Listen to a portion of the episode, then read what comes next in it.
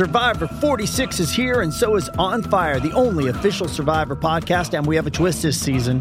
The winner of Survivor 45, Dee Valladares, will be joining us every week. We're going behind the scenes of the biggest moments, the how and the why things happen, and the strategy and analysis you can only get from someone like me, a Survivor winner. Listen to On Fire, the official Survivor podcast, wherever you get your podcast. It's only a kick, a jump, a block. It's only a serve. It's only a tackle, a run. It's only for the fans. After all, it's only pressure. You got this. Adidas.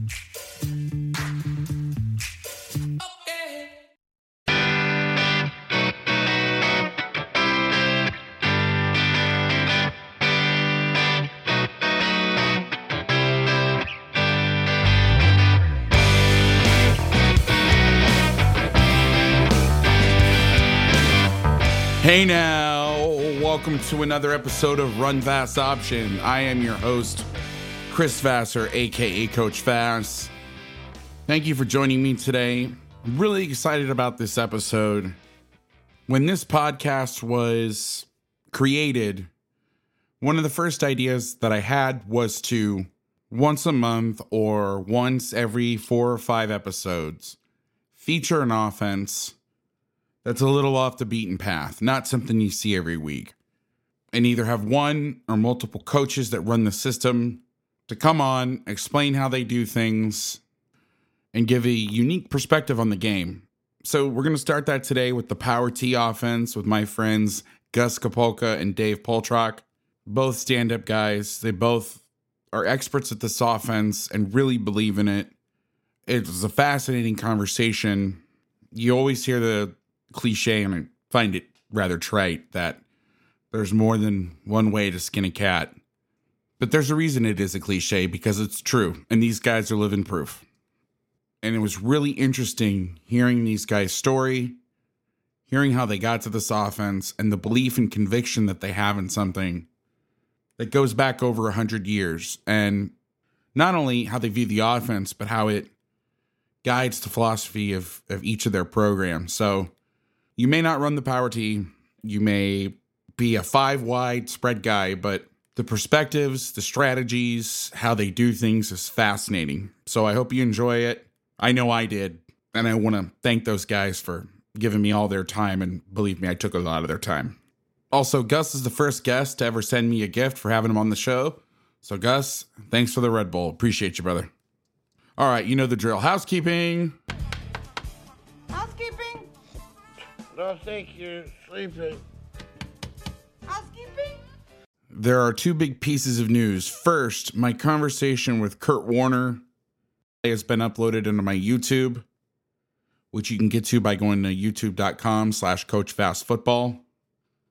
It was a really fascinating conversation with Kurt. He debuted his new platform called Quarterback Confidential. You can check that out by going to kurtwarner.qbc.com.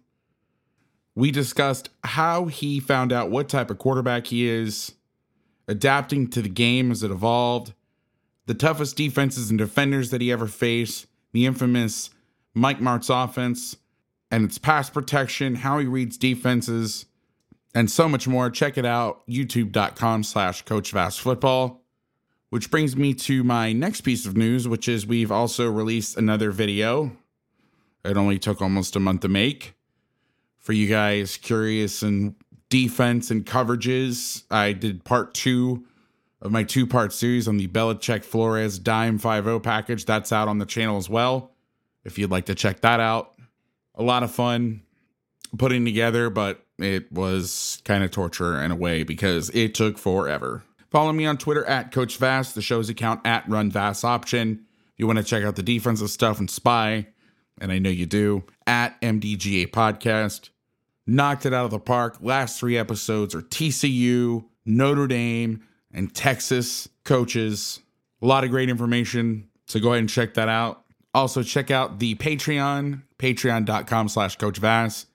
Got a ton of stuff up there. We're getting more and more offensive coaches every week. Every week I'm seeing it. And they're coming in the Discord asking, Oh, I'm just curious about this coverage and how do you do this? Yeah, we know what you're doing, but that's okay. There's no secrets. You come join us. You see a film library with stuff you can't get anywhere else, clinics with coaches you can't talk to anywhere else, in the Discord channel with some of the best coaches in America, sharing ideas behind closed doors so the enemy can't spy on us. Also, for you offensive coaches out there, maybe you're playing the wing T. Maybe you guys haven't seen in a while and need a refresher course. Check out my Coach Tube course, last one I did the end of 2020, defending the wing T. We go hard after it. A to Z plan that you can install with film clips, diagrams of every single play, different formations, and then at the end, I just attach the video. So if there's anything you want to pull out without the stop and start nature of you know a clinic, you can do that as well. Also check out the website coachvass.com for all your needs. And the only link you really got to remember, linktree.com slash coachvass. If you're kind of hanging out one day and you realize, oh God, I need one of those tears mugs, or oh man, I forgot that wing T thing he talked about. All you got to remember is linktree.com slash coachvass. All the links are there.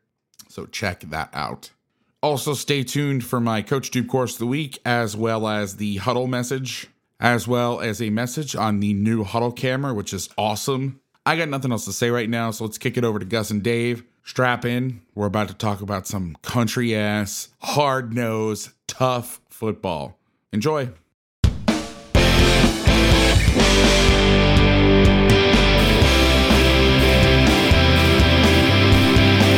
Let's get into it, man. My guests, plural, today are Gus Kapolka, head coach at Cedar Springs High School in Cedar Springs, Michigan, and Dave Poltrock. Hope I got that right. I think this is right. OC at Reagan High School in Milwaukee, Wisconsin. Guys, welcome to the show. Thanks for having me. Thank you, Coach. One of the things when I outlined doing this podcast, I wanted to do one show a month or one show every, you know, fourth or fifth show on an offense that I've either researched or have been a part of or have seen that is a little bit off the beaten path. It's a little different. And I heard I've heard a couple coaches say this that, you know, the key to success if you're in a place where in a spoiler alert, you know, I I have read some of the clinics and things that you've done that if you don't have the best players all the time, you got to be different. And I funny enough, uh, we were talking about this during the pre-interview during the pre-interview, uh, Gus and I had I'd sat in on a three back, the Power T clinic back at Glazier. I think it was 2015, and and, and Gus was nice enough to sit there and talk to me, uh, even though he knew I was a dirty defensive coach, just to give me an understanding of you know because we had seen it the year before. It got it had gotten sprung on us in a game where we were winning and kicking ass, and then all of a sudden, a team that had only lined up, and they were doing it out of the power eye, but it was most of the same base plays. And, um, you know, it, they had sprung it on us, and we almost lost the game, a game we didn't deserve to lose or come close to losing. We ended up winning, but we got damn lucky to be 100% honest. They dropped a open touchdown. We forced a little pressure on on a corner route. There was like a fall down route and then get up and run to the corner, but we had put a little pressure and the guy short armed it. But we deserved to lose that game, you know, full stop. Uh, and it was one of those where luck was on our side. And so that offseason, I was like, I got, I, I can't get caught again. And you know, Gus spent some time, and I follow both of these guys. Coach Poltrock win the city, always seeing him on Twitter as well, and I really respect these guys. And so, top of the list, when I said I want to do this show and I, I want to do some different offense, the number one thing I even hit you, I think I hit you both up before uh, the show even started. I was like, I want to have you guys on together. Um, and I didn't know that you knew each other. I just, oh, yeah. I'm like, I want to do Power T, Gus, Dave, done. And then I got talking, and you're like, oh yeah, I love that guy. He's the best. So it kind of it worked out. But before we get into all the millions of questions that I have specifically about the offense. Kind of want to hear about your background.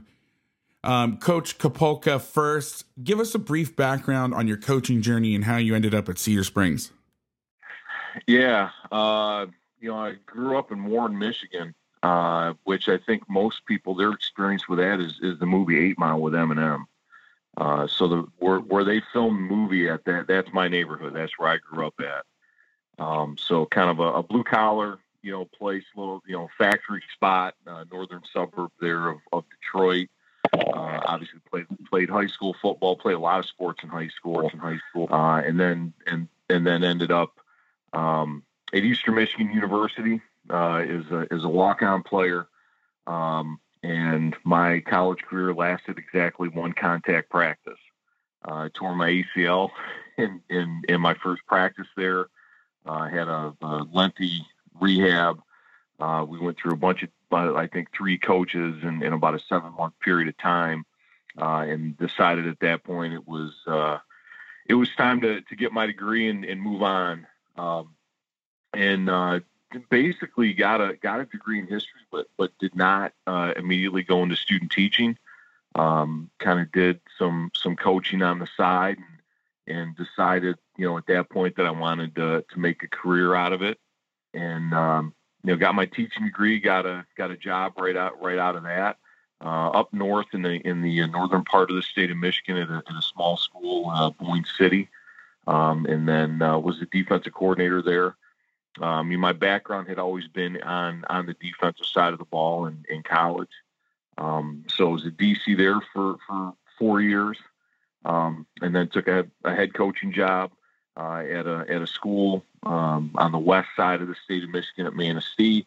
Uh, that that was one of those jobs where nobody really applied for it. Uh, the school had not won uh, a game in in four years. Um, you know, inherited a, a, senior class of kids that had never won a football game. Um, and that's from middle school on up to, to varsity. Uh, and that first year we, we won four games, which, uh, which was a big deal in that town. Uh, and was there, there for nine years, uh, and, basically built the program up, uh, you know, from the ground. Uh, and then got an opportunity to, to move down to Grand Rapids where, uh, my wife, uh, my wife is faculty at Grand Valley State University, uh, which is which is here in Grand Rapids. I think people would know that is is the place where Brian Kelly got his start, his coaching career started. Um, so moved down here and, and, got a job at Cedar Springs, which is uh, you know larger school in Michigan. We're we're just under 1,100 students. Uh, play in, in the third biggest classification in, in the state of Michigan, playing a very competitive league.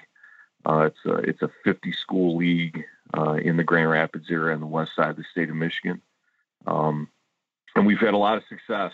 Um, so this is going to be year 17 for me as a head coach, and I've been a, a power T guy for the last 16 years, and, and it has been very very good for me.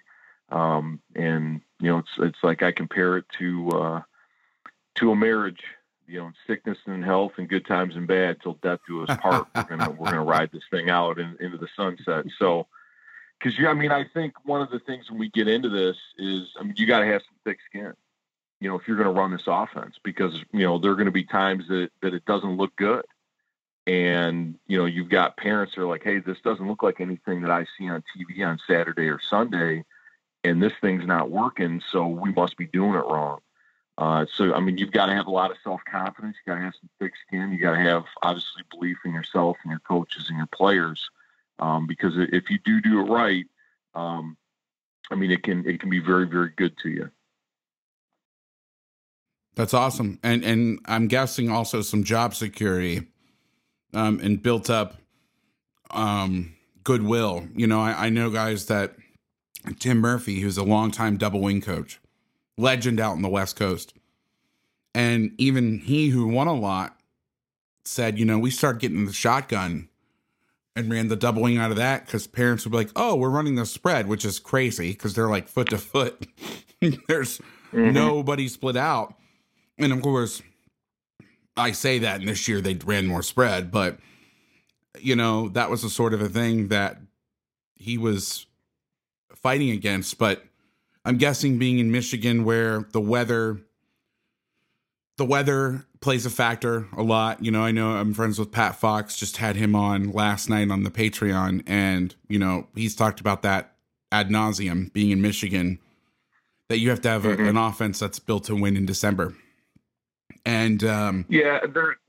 I wonder how much regionally that affects it. I mean, like I think in Florida, where it's the, the weather and that it's like Michigan to me. And again, this is an outsider. Maybe I'm being stereotypical, but was I, I first of all, Miss, Michigan and Wisconsin coaches are some of my favorite in the country, but they just seem like tough people, like tough, great guys. Like all the coaches are great, but just tough individuals. Like I think Florida, they'd be like, man, you know, throw the fade, you know, where I don't think that would be like, I, I'm sure it's embraced more where you guys live. I don't know. I, I, and again, maybe I'm being overly simplistic, but cold weather, tough people. I'm sure there's guys that just embrace this stuff. You know what I mean? They eat it up. Yeah, and and I think the other thing too in Michigan is this offense is in the high school ranks has been pervasive for the better part of, of going on 60 years now. So, um, you know, when I when I got to the school I'm at now, they were they were playing Zeeland West, um, w- which is a school where John Shillito and John, if if Irv Ziegler is is the godfather of the power T, then then John Shillito is is Michael Corleone. You know what I'm saying? so they were they were they were already playing Zeeland West and getting and getting beat very badly.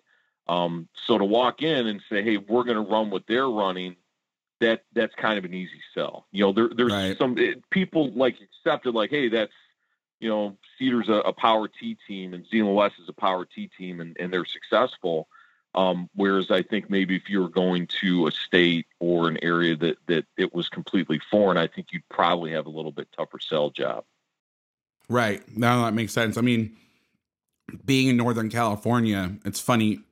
I was there for, uh, if you include the valley and which is a little bit away, but in that area for about 13, 14 years. And I, I love football and and for many reasons, but one is especially offensively, there's, well, even defensively too. There was in the area, there were a lot of two back fly teams, like split back fly teams Yeah. and exponentially so because the offense was invented in the area. And there were some really successful teams in the 80s and 90s that ran it. Mark Speckman, I don't know if you've heard of him. He's the fly guy. Mhm. Fly guru was the head coach at Gilroy High School in Northern California, where I live, Gar- garlic capital of the world. He's now, I think he's back at Willamette. Or no, he's at UC Davis. But there's a bunch of disciples. But I tell people, yeah, I tell people in Florida that, oh, yeah, our rival runs the two back, you know, two two back split back fly offense. They're like, the what? You know what I mean? Because it's just that's nobody does it out here. Or and they had this old 50 defense. A bunch of guys worked at this school called Oak Grove. And for some reason, serendipity or whatever the hell you want to call it, a bunch of them became head coaches. So this Oak Grove 50 defense has kind of spread its tentacles and like at one point like half the teams are running in the area and they all have the same checks to every formation. It's just funny how regionally that works. So Dave, I want to kind of talk to you now about your journey and and and how you got to where you are and then how you came about running this offense. Well, I grew up in Edgerton, Wisconsin. Uh, played for a Hall of Fame coach, Jack Gregory, and his sons. Um, I, on graduation, went to Whitewater, uh, played football, and uh, my my freshman year of of college, uh, one of the uh, the Gregory sons called me up. He was the head baseball coach in Edgerton and asked me to be his JV coach.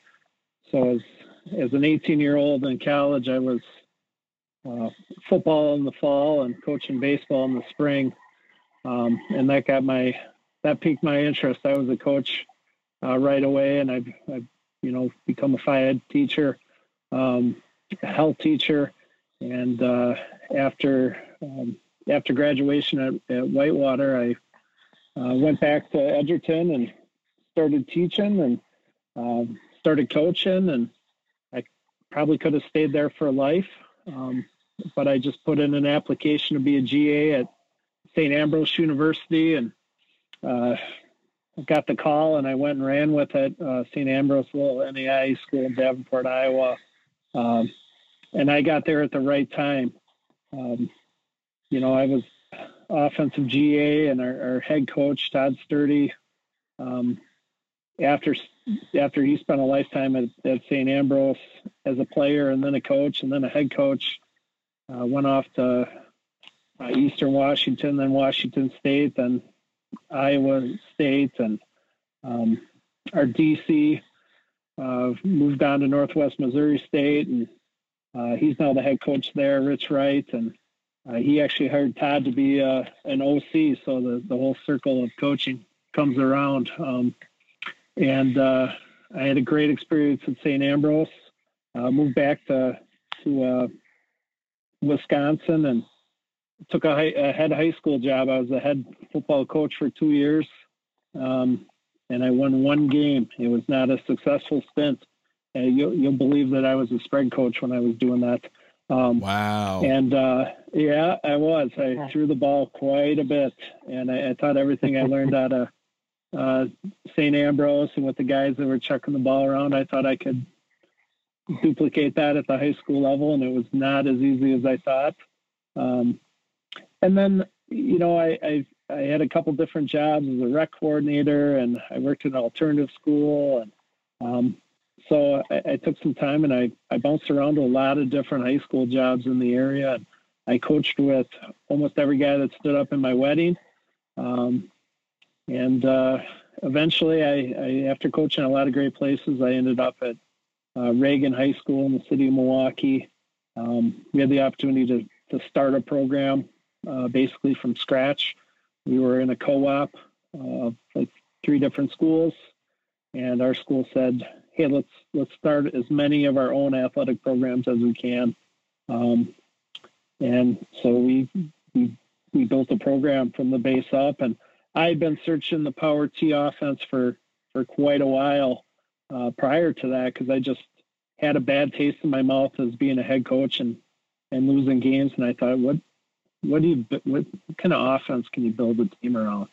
And uh, a lot of a lot of YouTube video searching and a lot of deep internet search, uh, you know, led me on to uh, um, Scotty Erickson up in Hurley, who's at the time was the only other power T coach in the state of Wisconsin, and and that finally opened the doors to some of the coaches in, in Michigan like us. And um, you know, once you start talking with those coaches over in Michigan, they're they're a little reluctant at first, but once they figure out that what you're in it for and and you know who you know and um, man, they they really helped out uh, my knowledge of the game and um, we've been running the Power T now for, for six years, and it's the only offense we've ever run.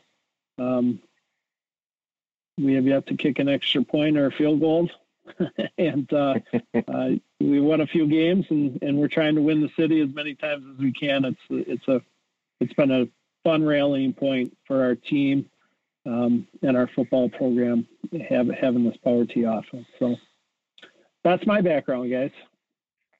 All right, I want to take some bets. What do you think? Who do you think is a more secretive group? Now, I mean, obviously going to be biased because you're in one of them, but do you think the Power T guys are more secretive or the Texas Slot T guys? Uh, I'll tell you what, the Texas Slot T guys.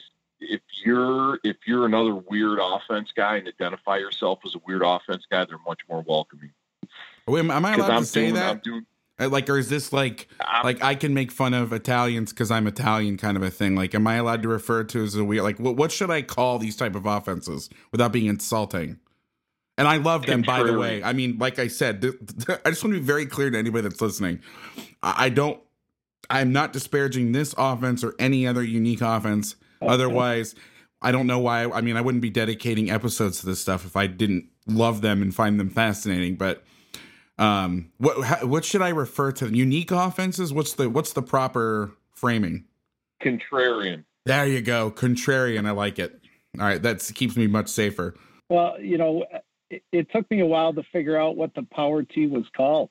I mean, so many of the the guys in Michigan that are just old school guys, it it, it was just wing T, and it was mm. so confusing when I first started looking at it I said, I played wing T ball in high school. I said, this is different wing T, you know. So, yeah.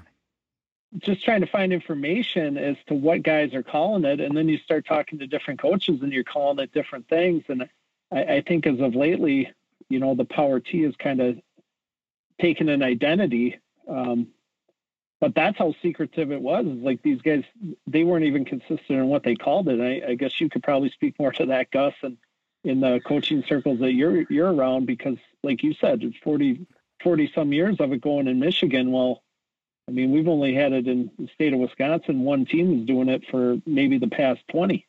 You know. So. Yeah, it's it's it's it was all like for me, I had to have an in to get to to the guy that had the information, right? So. like in Michigan, it's it's Irv Ziegler and it's and it's John Shillito. What is right? this so Boardwalk Ziegler, Empire? like, I'm telling. Well, here, so so here, so so go one step further, John. Like Coach Ziegler's on Twitter, right? So he's you know an older guy, retired, but technologically still you know still pretty savvy. But Coach Shillito's still coaching, you know, 300 plus coaching victories in the state of Michigan. He doesn't own a cell phone, right? So if you wanna you wanna talk ball, you've got to call his house. You got you got to talk to his wife to get to him, and then you you've got to set up a time to meet. Um, so, you know, for the longest time in Michigan, if you wanted to learn the offense, it's like you had to know a guy to get to the guy to get to the information. So when it's not like, you know, you could get on the internet or you could buy a coach's choice book. Um, I mean, it was old school. You needed need, you needed somebody to vouch for you to get you in the door to, to get the information. That's wild. That's so wild. I mean, belonging to well so I, we're the thing the world i live in is a little different because i'm a 425 tcu guy but there's only one place to go and that guy's mm-hmm. really secretive and so um you know, luckily i'm friends with a couple of former assistants and current you know a current assistant i had him on a couple weeks ago on the defensive one paul gonzalez but yeah i get it that's honestly it's part of the reason i started branching away from the defense is because like they had a really unique defensive line play with Dick Bumpus, but he retired in 2014 and they were the only people playing the line or the D line like that. And it was fascinating, but also like frustrating because if you couldn't get them on the phone or they wouldn't talk to you, you were cut off. That's why I started studying the Saban stuff. I'm like, all right, I need to study another defense where more than one place is running it, and the guys that are running it aren't, you know, treating this like it's the New York Mafia. You know, yeah. so I mean, I, I I get it, but I also it's so funny because a lot of guys with the what was it contrarian offenses, they're very secretive, but they sandbag you. They'll be they'll be like you have to have you know the old joke about the wing T the decoder ring, but then yeah, if you talk to them, ah, there's not much to it. I'm like, okay, okay, it can't be it can't be both. You, you can't be super secretive and it be really simple. Or, or like and maybe not simple because I think there's value placed on simplicity, which I don't think is always good. Like people, some people assume simple is good, complex is bad, and then the other way around. Like I think on offense, simple is good, complex is bad. But on defense, a lot of people look at simple as bad and complex is good. And I don't know if I agree with either of them, but like, oh, there's no secrets okay, there's no secrets, then why won't you talk to anybody? Like, stop bullshitting me. like, you can't fool me, dude. Yeah. You know, so that's always what's funny about it is because, and what's interesting is that I love about these type of offenses are most of the coaches are understated and very like, oh shucks, we're just trying to get by, like just trying to, you know, we're just trying to do our thing, and then they're they're you watch their teams and they play like trained assassins you know, it's it, they're always so like, yeah. I don't know if we're going to be able to get even enough guys on the bus. You know, oh shucks, the Lou Holtz, you know, uh, sandbagging game, and then all of a sudden they come out and they're just like on down. They're like all snapping down like the North Korean military. I'm like, oh my god, I'm terrified. And I'm on the sideline. um, but anyway, so I want to talk about kind of the overall philosophy. It's, it's, you mentioned something, Coach. So I uh, in, in prepping for this podcast, Coach Poltrock, you mentioned that uh, you know only one team ran at Wisconsin. Well, I think you sent me a presentation from a couple years ago, and then one from this year, and it jumped up from one to four. Did, did I do I have that right? yes, absolutely. Yeah, I mean, um, you know, there's a couple spots. Uh, where where it's growing. Um, you know, it's it's branched out from Michigan from a from a couple different guys. Um, and you know, Scotty Erickson up at Hurley has been doing it forever, but he's like on the border of the UP. So I mean, if he falls down What's in the right the- direction, he's in. I'm Michigan. sorry to interrupt. UP is that Upper Peninsula? Up, yeah, the U the Okay. Yoopers. The yeah, that's the I forget where this national podcast here. We're not we're not just in the. Uh, Uh, we've had listeners in Madagascar, my friend. The second week of the pie, I swear to God, because I get a report on like the countries. Week two, Don Brown, like back in 2019, number 48 country, Madagascar. So we are worldwide. That's great. Um, yeah, the UP. So I mean, he's right up on the border of Wisconsin and Michigan. And so I mean, technically, he plays a lot of schools still in Michigan.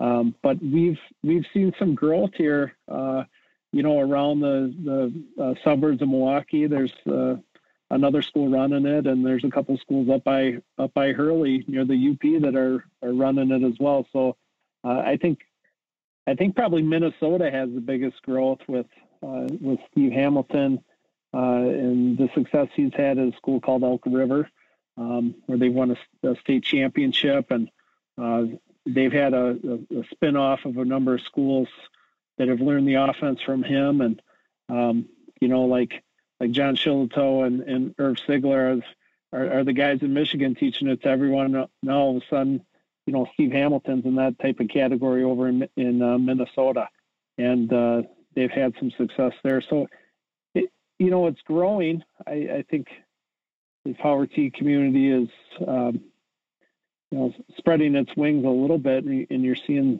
you know, definitely, uh, you know, as offenses goes, I, I think as popular as, as the spread and throwing and RPOs are, you know, I think at some point there'll be an emergence of uh, maybe these dinosaur offenses or a run-based offense that will pique some people's interest. Which I mean, those people reach out to me and and want to know more, and um, I think over time it'll keep growing, especially with what we've been able to do with uh, you know virtual coaches clinic and Zoom clinics and and the growth of podcasts and you know. Um, people got time on their hands and, and they're sharing their knowledge and their and their wealth of knowledge through uh, technology and in the COVID world. So we'll see where it goes from here. I I wanted to grow in Wisconsin, but yet I, I like being one of the few teams that run it is what makes it unique. Um, so it is kind of a catch twenty two. Yeah, I was going to ask you about that. Besides, you know, you you believe in something fundamentally to your core, both of you. Um, and and you you want to share it. I think by by nature, especially in this game, like we want to help people, we want to share. And you know, like you'll talk to a team because I saw your arc of your teams from when you started running the Power T to where they are now, Dave, and the success that you've had. And so I know that you're talking to a a coach who's maybe on the other side of Wisconsin, or it could be anywhere, but I'm just, you're at the coaching, you know, the state coaching clinic back when we can meet in person. And you talk to somebody, oh man, we're struggling. I just took over this new program. I, I'm a defensive guy. I don't know what to do on offense. You're thinking, well, you know, maybe you could run this because it's been successful. And na- naturally, we like to preach about what we've been successful with, not because we want to show everybody, show everybody how cool we are, but because we want to help people, right? But then there's that whole thing of like, well, but then I lose my competitive edge. And I wonder, well, you, you answered the question about the catch 22, but do you think that the coach, and I, I forgot his name, the guy without the cell phone, and then Irv, because I just looked up Irv, he's only got 10 followers, nine followers on Twitter, and he's only following 10 people. Now, it may be a different Irv Sigler, but um, It's it's the same guy. it is the same guy. Well, neither of you followed him, so I'm surprised. I was surprised, but Uh, I think I, I might, might be a different guy then. But a guy like Irv and the gentleman without the phone, where you have to like call and then the secretary has to come in and then they have the pigeon fly in the message or whatever. I wonder if some of those guys are a little ticked. You know, like, hey, why is everybody running around talking about this? You know, they kept it secret for so long. Like, do you think that they that's something that they're kind of irritated? And I know like Irv's retired, so it, at some point it's like, but some people are some people are protective about that stuff. Like there's there's secrets on I have a few things on defense that I don't share anybody with, and I, I don't know if I take them to my grave, but like I don't really like to share, you know, because you never want you want to keep some stuff in your back pocket. Um, but I wonder, do, do you think they care at all? Do you think that's even an issue? Uh, I, I I speak to John quite a bit. I mean, we're I I live 15 minutes away from his school, and and we have, we have common opponents, and we played each other. Um, and John is still he's not putting all his cards on the table. And, and quite honestly, there are certain things today that, that if we got into him, I probably would not want to go that that detailed. Um, but I mean, John has been, like I said, 300 plus wins, uh, I, four, four, five state championships. Uh, I think seven or eight finals appearances at three different schools. I mean, the, the record speaks for for itself. Um, but but he you know, he's he speaks. He spoke at our virtual clinic last month. Um, you know, but he's still you know kind of old school in the sense that you know we're going to keep it tight to the vest. You're not we're not going to put all the cards on the table. But with that being said, um, you know, once you're in, if you're earnestly seeking that information because you want to you want to help your kids, you want to help your program. Uh, by far and away, one of the most generous people I've ever. You know, I I you know, I, I, I make this statement all the time that I I had a biological father who since passed away, and I have two football dads, and, and John is one of them. So, um, you know, still tight to the vest, but you know, once once you're in the club, I think you, you get the keys to the castle. You know what I'm saying? Do you think there's anything that he still hasn't told you after all these years, like some secret that? Well, like I said, he's my football dad, much like my biological father. Every now and then, he will take me out behind the woodshed. So, but yeah, oh yeah, I guarantee you, there's there, yeah, there, I I I've not gotten all. I've gotten a lot of great information from him, and, and like I say, he taught me the offense. Um, but we have we have played him. Um, three times since I've I've been at Cedar, mm. uh, and those games have not, have not gone well for us at all. Interesting. Yeah, that's right. I didn't think uh, you guys live near each other. Of course, he's going to want to not give you everything. Uh, I bet you the day he retires, though, you're going to be marching over his house and like, all right, dude, it's over. What do you got? Give me the rest of it. No, I'm hope I'm hoping he retires. He'll be in the press box for me on Friday night. There you go. He'll be telling you those secrets on Friday. There you go. Never thought of it that way. All right, so let's talk. We talked a lot about the nuts, or not the nuts and bolts. We talked a lot about kind of where you guys have come from on the offense. Let's let's get into the offense specifically. So, and I'll kind of leave this up. I I know again another peek behind the curtain. I know that I had it scheduled for which question was which, but if there's somebody, sure. if there's one of you guys who think you'd be better at answering the question than the other, you can be, be honest. Like you'd be like pass it along. But uh, my next question is, you know, can you give us a history on the offense and how it came to be, and how it's lasted over a century? I mean, is there any either you guys want to take that question? Yeah, I, have you know, I've I've done some research with just the the T offense and the Bears and uh, Stanford and um, you know, Clark Shaughnessy and Halas and, um, you know, just researching old, old football books and old playbooks. And um, I've never been much of a historian, but some things have caught my eye as I've gotten old and crusty, I guess. Um, and what, what I came across was was a guy by the name of uh, Elmer Engel, and he, you know, he played at University of Illinois and in back in the 40s and 42. He was MVP. Um, went and served in World War II and came back and played in the 47 Rose Bowl. Um, he ended up in, in Bay City, Michigan, um, where he took over a team that had uh, like a 20 game losing streak. And in 23 years, he went like 165, 34, and 8 record. So he, he brought that T formation to Michigan um, and won a lot of games, had a lot of success. Now, um, as far as I know, the history to be, um, Irv got the, head coaching job in Cheboygan in 1978. Um, and Elmer's son, Jim and John Engel, were uh, were hired by him. Um, and in in deciding, you know, what to coach and and how to move forward, Elmer gave a day long clinic, came down and and from my what, what I know, coached Irv up and and I've talked with Jim Engel on the phone, and he's uh, retired. Um, and uh, he's told me some stories about his dad and uh, his history, and um, and and that's been really fascinating uh, relationship, and and uh, interesting learning the, the history and the background, and then you know, so Irv runs now the the T formation, and I, I don't know where it morphed into the the trap uh, power off tackle and the, and the quarterback key play. Like somehow it morphed into the core offense that we know as power T coaches and we identify ourselves with. Um, I, I, think Irv is the guy that put the stamp onto that.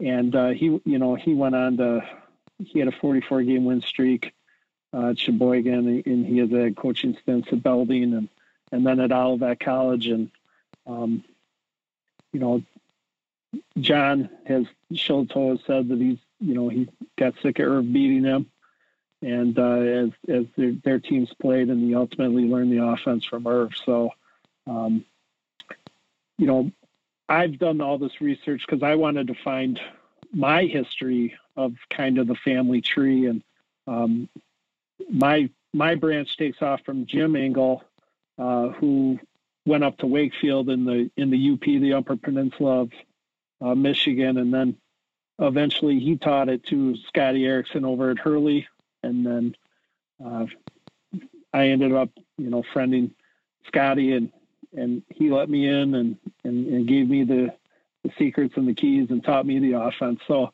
like my personal history, you know, go. I think as most most key coaches, I mean, you can. It's only a few steps back. There's only a few, you know, grandparents and great grandparents of this thing um, you know, every everyone kind of comes back to this this coaching tree, and uh, to me, I find that fascinating. Like, how many other coaches can say that? Like, the, the offense originated here with these ideas, and then it was brought to Michigan, right? And then it formed into what we know and love, and and you've pretty much been taught by one of you know three people, four people, um, and I, I find that as unique as anything that's involved in football. And you know, I'm sure I'm leaving things out, Gus. And if you can speak more as to, uh, you know, fill in some of the gaps that I have, but um, that, I, I, I, think it's a fascinating history. Yeah, well, that that's I mean, spot on. I mean, and, and obviously, uh, you know, my relationship with John, and, and even the, the the thing for me recently is is developing a relationship with Coach Sigler uh, who I had over to my house, and I mean that was that was something else. Um, you know, he's he's an older gentleman. Um, you know, he's been there, done that, and he is an old school guy. And he showed up to my house with a hockey duffel bag full of VHS tapes, and we're gonna we're no gonna way. watch tape. And wow. yeah, and he well, he showed up to my house, and I go I go, what's in the bag? He goes, we're gonna watch we're gonna watch tape. I'm gonna I'm gonna I'm gonna coach you up. And I go, coach. I'm like, I don't have I don't have a, a VHS uh, uh, anymore. And he's so we ended up he has he has some DVDs from Olivet College uh, when he was the coach there that I ended up just kind of ripping really quick in the huddle and and we watched it. But um, just I mean just a super sharp mind and and um, I mean really insightful and and, and different. You know approaches things differently. Whereas um, you know John is is very much like, hey, we're in the T. Like we're not breaking it. We're not putting a wing out there. We're not, you know, we're not putting a tight slot. Where Coach Sigler, uh, particularly when he was at Olivet College and then at Belding, uh, they were a wing or a tight slot probably 85, 90% of the time. So they were very rarely in the T. Um, but yeah, I think Dave, I think that was excellent. I mean, that's, I mean, and I know, you know, some of those guys personally, uh, but that is, it's, it's a very, it sounds bad, but it's a very narrow family tree. There are not a lot of branches uh, coming off that tree. Yeah, that makes sense. I mean, for being a guy who has only been to Michigan as a, a stopover, like I, I flew to Detroit when I came home to Orlando one time. Never really spent time in Michigan. I've same thing with uh, Wisconsin. I've only been. I went to the Oshkosh Air Show when I was a kid, but as somebody who has never really spent a lot of time there, I knew the name of Sigler when you when when um, I saw it on your website. I'm like, oh yeah, he's the guy. And then I knew the Bay City, and and I remember, you know, it's been a while since I've done the research, but yeah, I mean, it's just cool how an offense with a few guys, like you said, has stood the test of time, and that some kid from Florida and California knew. And in, I think, especially in high school, I mean, it's one thing in college, but you know, these high schools, and then it's funny. Some of these offenses, some of these stories, they take on kind of mythic um, proportions. Like they're just, you know, they they the story grows. It's like it's like De La Salle High School, for example. You know, mm-hmm. they're the, probably the most successful high school f- program in the country, maybe the history. Now they're newer than a lot of countries, but I mean in terms of national champions and all that stuff and you go to their weight room. Now they have a new weight room, but you would go, you would assume it was gonna be this magical, mystical place. And you go in their weight room and you're like, what is this? Are you shitting me? You know, and it's so funny because I, you hear about guys like Irv and you hear about some of these other coaches that run these, these offenses that have taken on these, these, these giants in the game. And then you see the school they're at and they're like, really? you know what I mean? It's just, and it's so neat because at the end of the day we're all in this we're all trying to do the same thing and we have kids with the same going through the same stuff good and bad and i just love having these conversations because you guys have found a solution to winning you know you, you found you found something that you, you love and that you, you believe in and it's worked for you and i just think that's so awesome and that you've stuck with I don't know a lot of coaches who,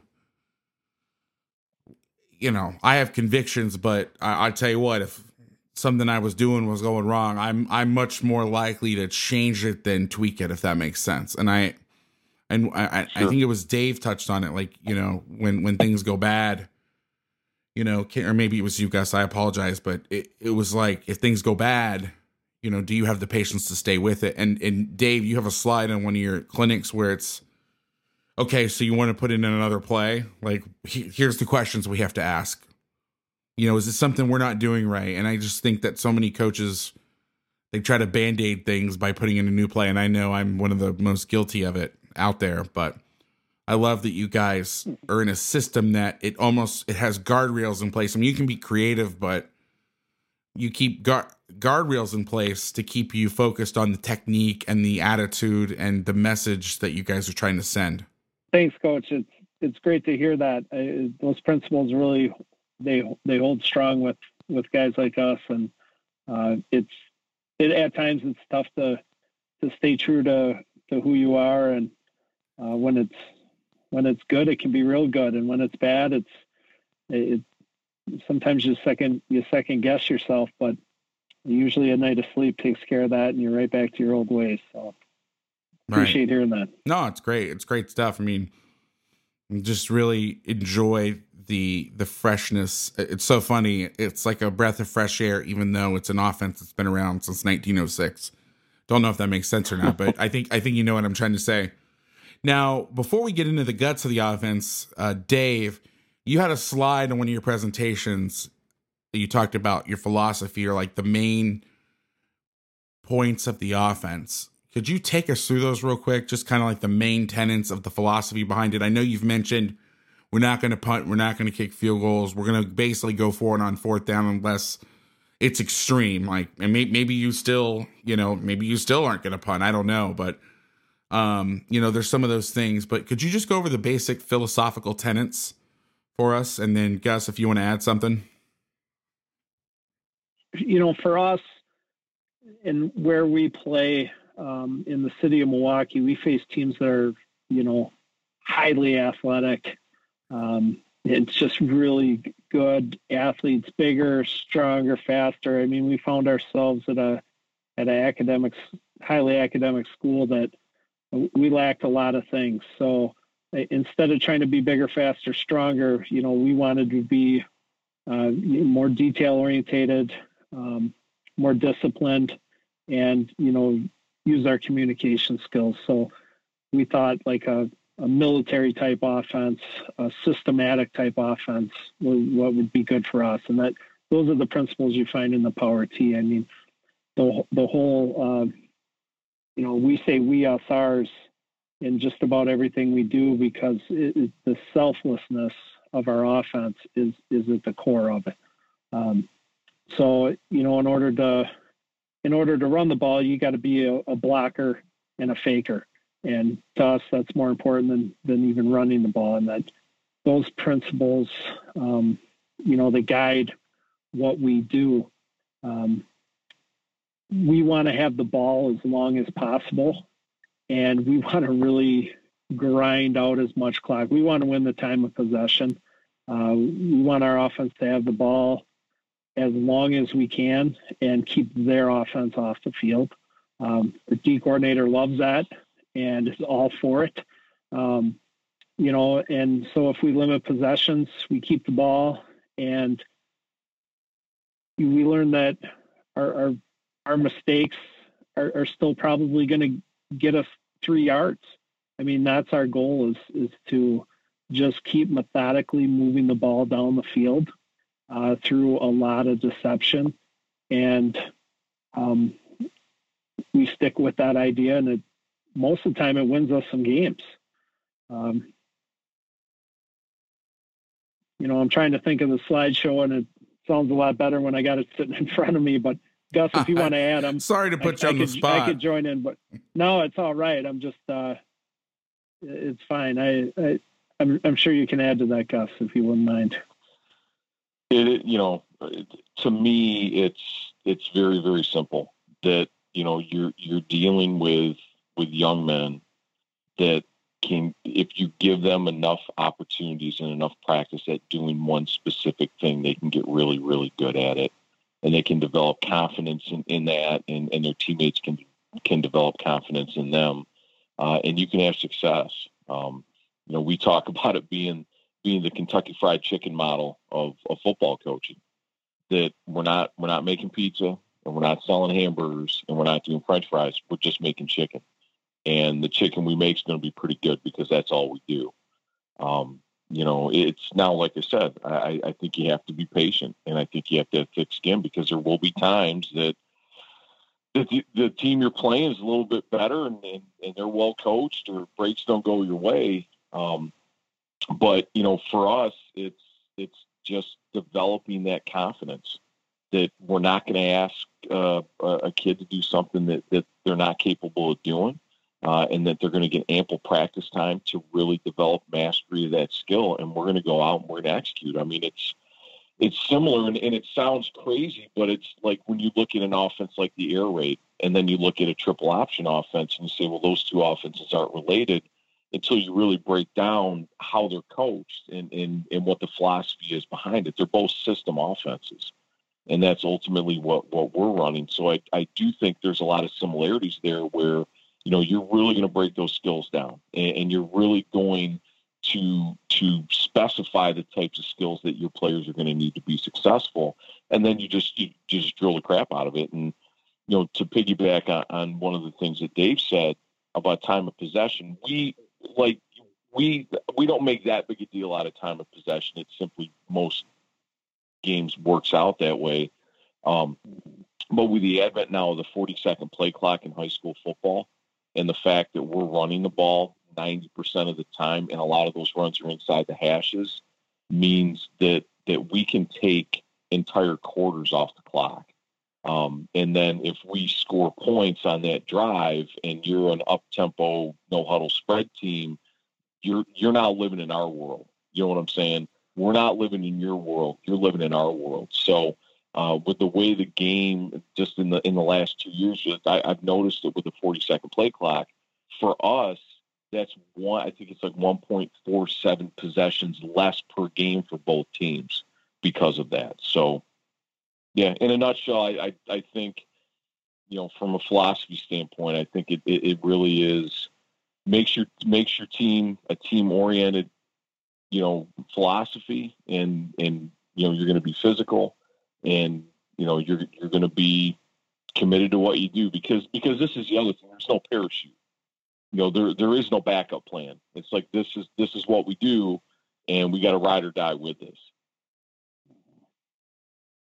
That makes perfect sense. I mean, you.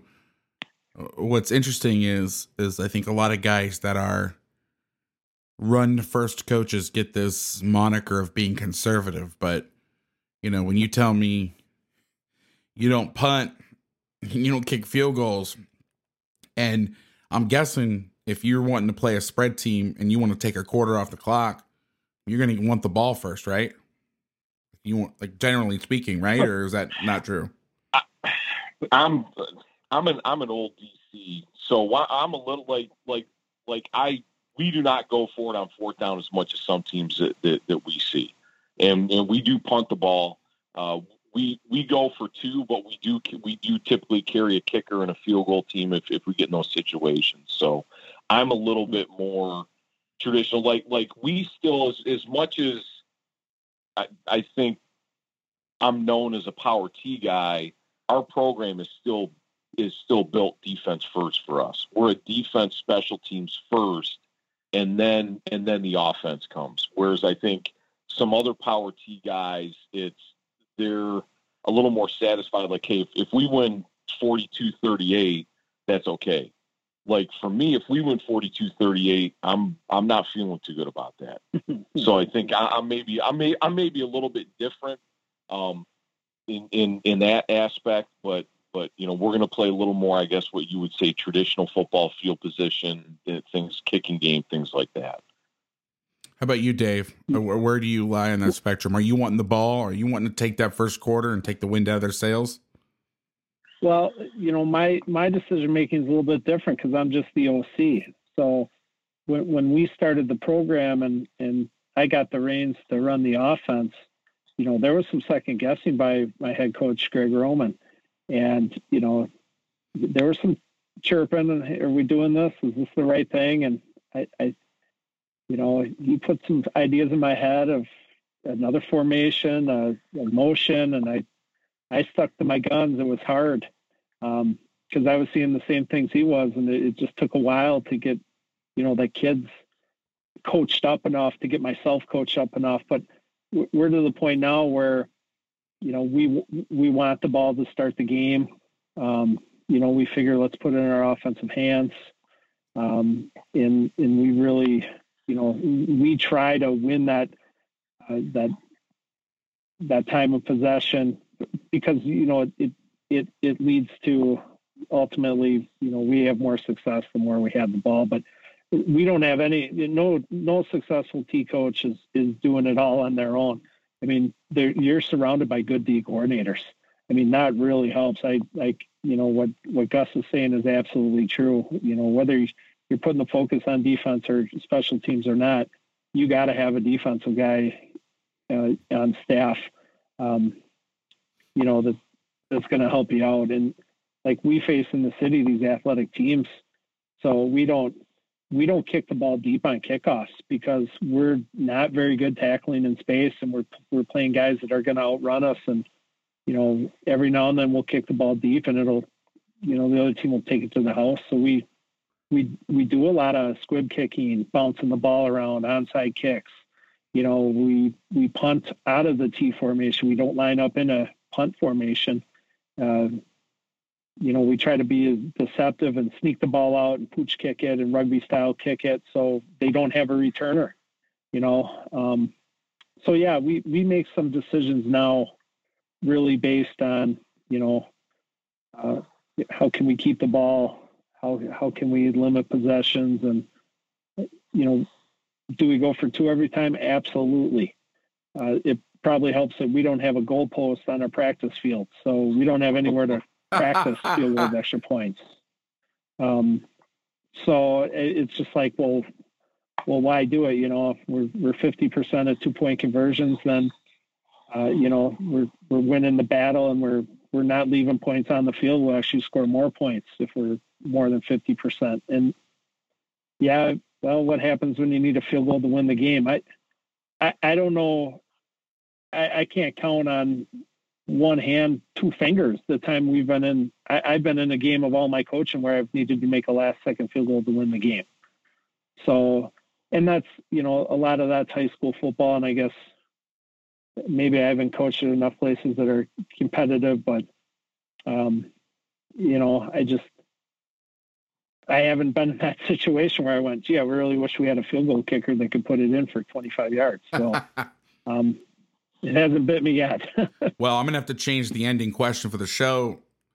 For those of you who have never heard it before, I basically give a scenario for its national or state championship, depending on what level of coach I have on. state championship, fourth and nine, 35 yard line. You got to pick up a first. I might have to change the question for you guys because I don't know how much you're in fourth and nine. It might be fourth and one for the for all the marbles. What do you got? Fourth and two. What do you got? I may have to change that up. You guys might uh you might start a first show tradition. But uh all right, so got a good picture of the philosophy of the offense. Uh Gus, talk to me about the starting point of the offense. How are we lining up? What are your O line alignments and splits? What are your running back depths and widths? How are you doing your cadence? How, how, how is the basically how is the offense running and uh, being put together to start? Yeah, and we're like I, you know, everybody's got their own flavor on it, so we're we're a little bit different. Uh, we're we're a, and this is like I said, we're I'm I'm kind of researching some uh, Texas slot T guys because they they do some stuff coming out of the huddle. Uh, and I don't know if you've ever seen some of the Texas slot T stuff.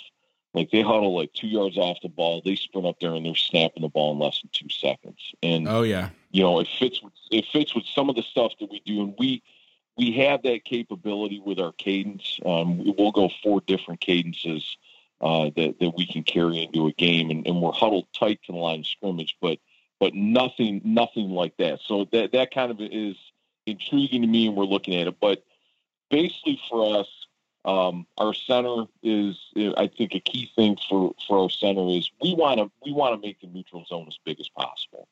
So one of the things we always stress with our center is we want that ball pushed out as far as he can get it out in front of him uh, to to make that neutral zone as big as possible because our guards are going to be off the ball.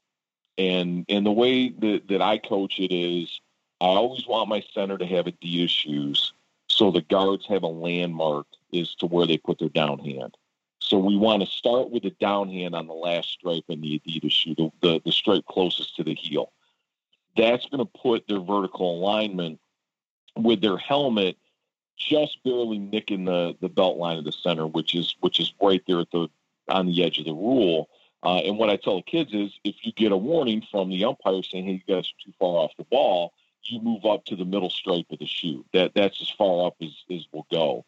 Um, so our guards are gonna are gonna set vertical depth uh, off the line of scrimmage, uh, helmet on the belt line of the center, uh, and we tell them from a, a split standpoint, horizontal split, uh, they're to split for comfort. So 12 to 18 inches, uh, and, and, really it's comfort for them and it's comfort for the quarterback. Um, and this is an issue I've see, I've seen some T teams have uh, problems with this, and I've seen some double wing teams, especially, really struggle with this, um, where the guard is super tight, like foot to foot, and the quarterback's reversing out, and and they get either hung up on each other or the guard knocks the ball out. Um, so we want our guards a little a little ways away from the quarterback, um, and they they have leeway is to you know, how much space. Like if we're running inside trap, we obviously want to widen that stretch and split out to 18 inches, 20 inches, whatever. And then if, you know, we have an A gap threat and we're running, you know, say off tackle to, to, to that side of the power scheme, we want to tighten that split down. So, you know, essentially as far off the ball as we can get with a guard and then split for comfort. The tackle splits uh, are zero. We are foot to foot with a guard. Uh, that will never change. Uh, that primarily has to do with, with how we teach our combination blocks. Uh, up front, it keeps the footwork consistent for our guys. Uh, so that that our tackles, it's really simple. You just have to figure out where the guard's at and, and line up on his feet. The tight ends have the most leeway uh, because that split can go from zero and it can go all the way out to, to 20 plus inches.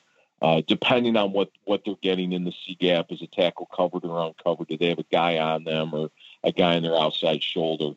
Um, so the tight end's got quite a bit of leeway with, with his split, particularly if he's on the backside. You know, we tell him, uh, you know, some of some of his rules on some of his plays are essentially be creative with your split and be creative with your technique on the backside.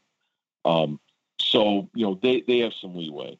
Um, our backfield we're we're a little bit different. That we are we are deeper than most T teams.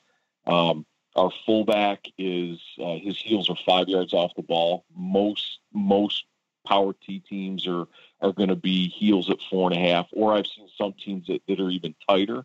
Um, the reason for that, and this this is a little bit, I think people also in the power T, you hear you hear the word fullback, and I think everybody envisions like a big rugged, you know, six foot one, two hundred twenty five pound kid that's a hammer um, in this offense, that that, that kid's probably going to play right halfback for us.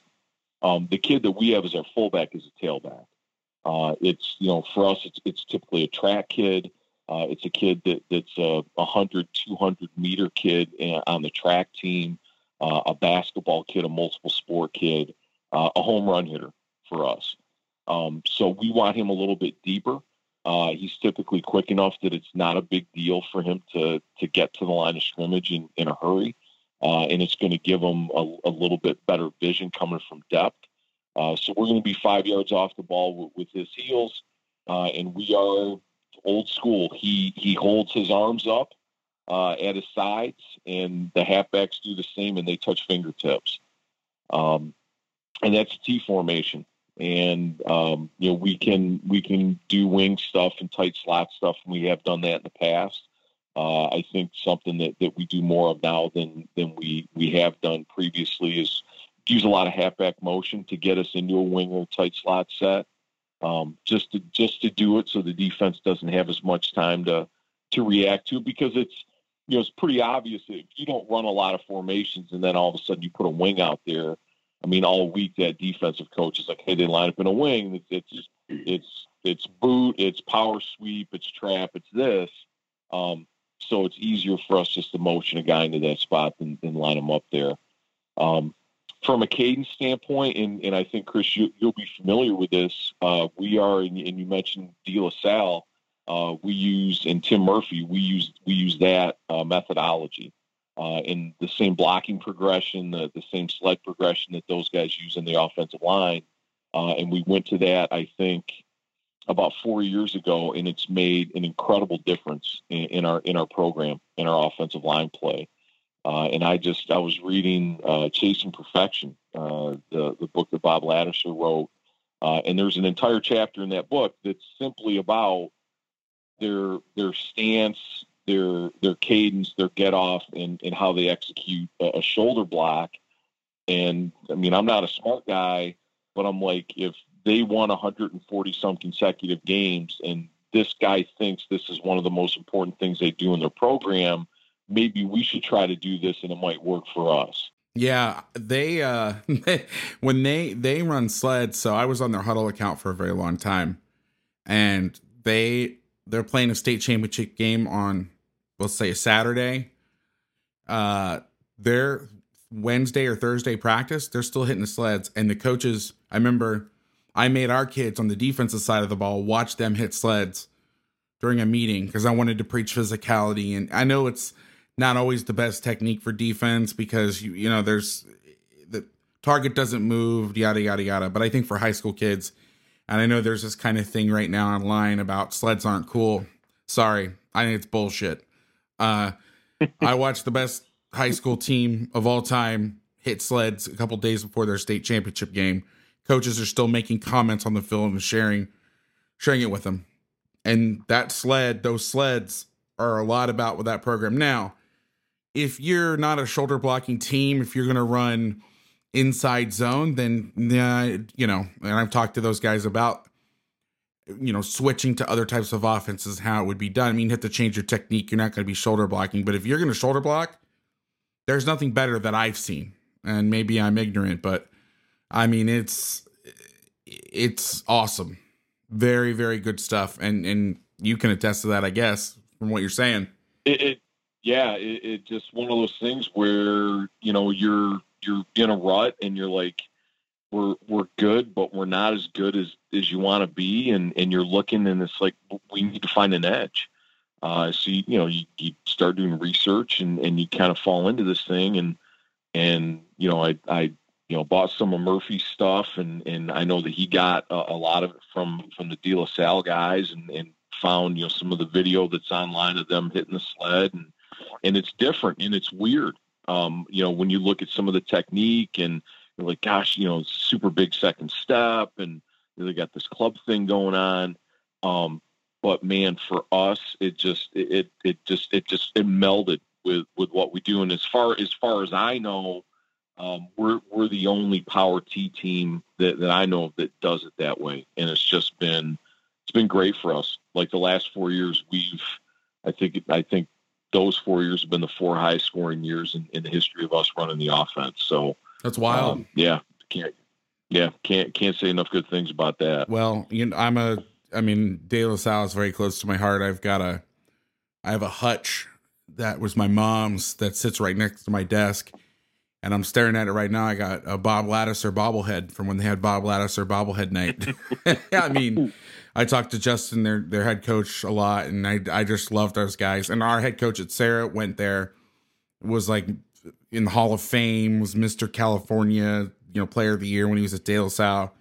He was actually on the team that uh, that was the last team to lose before the streak. So his junior year, they lost to Pittsburg. You know, they have not lost to a team in Northern California since 1991. Wow. 1991. Now they've lost to teams from SoCal and the Valley and Texas, and they've traveled, but they have not lost a team. We almost beat them my first year at Serra, and it was like, even though we lost, I was like, yeah, we were shutting them out at halftime. Like it was like it's like my badge of honor. no, but they're they're phenomenal, and that technique. I mean, it's really hard, especially when they're playing at home and they get the rolling thunder going. I'm sure you've seen the tape when they're not exactly how do I say this getting set for a full second. That's the nicest way to say it. Hmm. And they can just drop down and then roll off on your ass. I remember one of our coaches were screaming, "Hey, they're not getting set!" And Patrick just looked over, and was like, "Guys, they've been doing this for 40 years and it's never been called. Like, relax. it's you're not gonna you're not gonna point it out to the officials and they're gonna start throwing it." And I mean, I guess that's if if, if you can't have a little home field advantage, what's the point of having home field, right? Anyway, Yeah. so Dave, anything that you do differently from what Gus said? Well, we I- I'd say we're much simpler. Um, I mean, yeah, you know, we all have our little twists on things, and part of that is what you have time to teach, your personnel. But I mean, we're we're foot to foot splits, um, only because we've we've tried to teach smart splits, and as smart as our kids are, Reagan, they're they're not necessarily always football smart. Um, so it was it was like more of a a chore to teach them how and why, and and part of that is you know kids not having a youth football program to be a part of. I mean, once they're freshmen, we're teaching them everything. So you know we're hoping as things progress and as time moves on, we can you know start to add and make and make those little things uh, you know part of just our culture. Uh, you know, we're four and a half in the backfield. We line up with the, the arms spread apart, and um, we're as deep as we can be off the ball. And teams, you know, officials tell us to move up. We, we move up the smallest bit that we can. So uh, all that stuff is pretty universal. I, I really would like to be able to get my guards out a little wider. Um, and I, I'm one of those teams when we first started playing, we had a like a six six quarterback uh, by default because we had some injuries and my guard was stepping all over his feet. And of course, he had such a wide base, um, you know. And then the, the next year we had a smaller guy and uh, quicker feet, he got out of there, and we never had a problem with the guard. So, I mean, part of that is personnel too. But in as far as the simplicity, I mean, I, we try to be a youth offense, right? I mean, we don't have a youth offense, but we're running it like a youth offense in some ways because we want it to be that simple. We want our kids to think less. Um, you know, we have about eight different cadence uh, snap counts, and we try to be rhythmic. And we, our quarterback can lull them to sleep. We can if it's a blitzing team or a stemming team, we uh, we, we, try to be you know different and, and, change it up as often as we can. But um, you know, we like that. The cadence is just having multiple cadences is like having multiple formations. You know, it, it, gives you an advantage when you do get someone to jump off sides. So, uh, yeah, all those little things are like they're so important to what you do in the offense. And once you do it, you know, the first time you do it and the kids got it, you're done teaching it. You, then you can you can focus on so many other things. So, yeah, we're we're, we're pretty much in line in what most Power T teams are doing. This week's Coach Vass Coach Tube Corner features Grayson High School offensive line coach Jake Timmerman. Jake's first Coach Tube course is on pass protection fundamentals and drills for the offensive line. Jake brings his expertise and deep knowledge of O line play to the Coach Tube platform, giving you an in depth look at how he teaches and the drills he uses for the 7A Georgia State champs and also the number five team in the nation. The course will guide coaches through a ground up approach of teaching the fundamentals and basic drills of pass protection for the O line. Jake goes through the stance step, teaching the drive catch method, fundamentals of pass pro, common mistakes and how to correct them, and basic drills to help prove your protection. I personally have watched the course and feel that it is a great teaching tool, especially for high school coaches who want to take their game to the next level. If you're interested in the course, you can go in the show notes. There will be a link to it, or you can go to linktree.com slash Coach Vass. Scroll down and click the Coach Tube Offensive Course of the Week. Again, that's linktree.com slash Coach Vass. Scroll down, hit the Coach Tube Offensive Course of the Week. So, next question, Dave, I want to talk to you about balance. So, and this is kind of a complex question scenario type of a thing, but what for you is the theory of the offense relative to directional balance? And what I mean by that is I know it's the power T, but I think that some people build offenses like this with deception and balance in mind first. Like, okay, we need to be balanced because we need to attack every gap. And we need to be able to keep the defense off balance. And that's kind of their guiding light. Or you have the guys that are going to say, hey, we're putting our best guys over here. We're putting our best runner here, our best offensive lineman on this side, and we're running over here. F you, here we come. Stop this play. And we're not going to stop running this until you stop it. Obviously, all things being equal, you want to have both. You want to be able to use deception and balance, but then when you need to, you need to be able to run over somebody. But from your starting point, are you are you thinking, "Hey, listen, we're going to run power or we're going to run whatever off tackle variation and we're going to run dive when we're going to run it to the right and they know we're going to run it to the right. So they're going to have to shift over and that's going to open the stuff up. Or are you looking to balance yourself out a little bit more with not maybe having your best players on one side or the other? Like how, how does that where does that start? Yeah i i i look at the power t and it took me a while to figure this out but there's there's obviously the balance in the formation, right? The same number of players left and to the right. Um, there's balance within, you know, your your running backs. You, you have to be able to block as well as carry the ball. Um, so there's balance within that position. Um,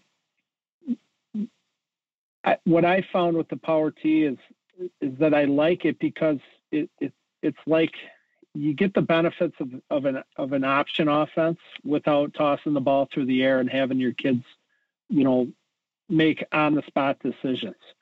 Right. So you, you can you can attack, you know, the A gap. You can go off tackle. You can attack the edge.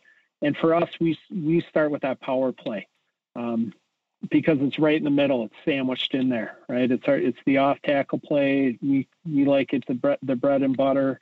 Um, and if you run in that play and, you know, the defense tries to stop that one play, it opens something else up. And it can open it up in the form of the trap or it can open it up in the form of the key play.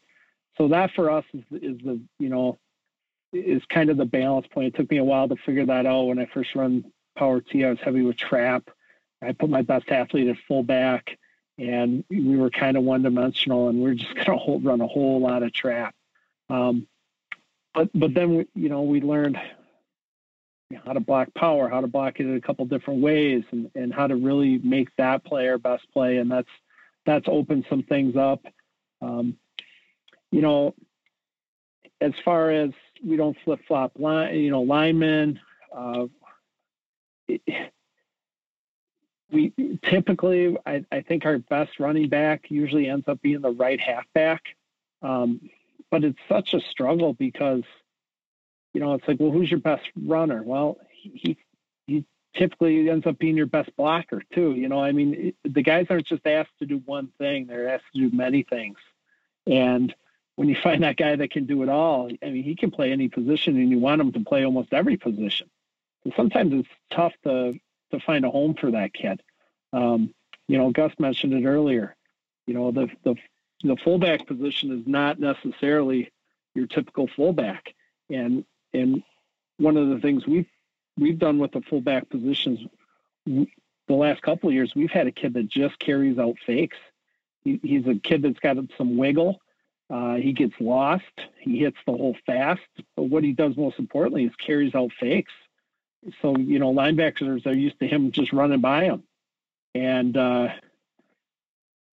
man, that that's added another component to our offense when you have a kid at fullback that just can run and fake and run and fake. And um, you know, if if he is a track athlete, if he is a multi-sport player, and he is a, a heck of an athlete, then then that's great too. But you know, we don't always have a, a whole a selection of kids like that. I mean, we've got kids that are really working their butt off uh, to play the positions we're asking them to. So you know, we like the fact that we can be right-handed or left-handed.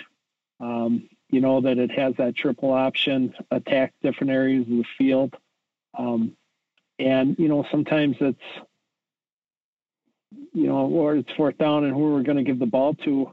I, I've got an answer in my head usually, but if I call a timeout and I ask the kids what's our best play, I pretty much get a consensus in the huddle, and whatever those kids come up with, that's what we're running. Um, a lot of times it's balanced within uh, the coaching staff and the player relationship. I, I, tend to listen to my kids a lot. Uh, we don't necessarily get good looks from the press box. It's really hard to see what's going on on the sideline. We don't have many coaches, and oftentimes our kids are they're communicating things to us in timeouts, and we got two way players, and they're talking to us as fast as we can during special teams or some transition, and um, you know, they tell us what's working, what isn't working. You know, my quarterback will come over to the sideline and be like, "Hey, our guards are saying we need to run trap this way, or we need to make this adjustment on the power." And it's like, all right, well, you know, I tell my quarterback, go back there and do it then. You know, you tell me what's best because the kids know what's best. So there's there's balance in that too. Um, you know, one thing the Gus always said that I'm not going to steal his thunder, but when we talked about quarterback play and, and the balance you have to have with the quarterback stretching the field uh, vertically and horizontally, I'll, I'll, let him talk about that. But that really opened my eyes to a lot of things, and, and, and Gus has taught me a lot over the years. Um, but but that's one of the things that I think really amplifies what we do balance wise as, as power T coaches as well. So I'll, I'll let you lead into that, Gus. Hopefully. Yeah, Gus, what are your thoughts on that?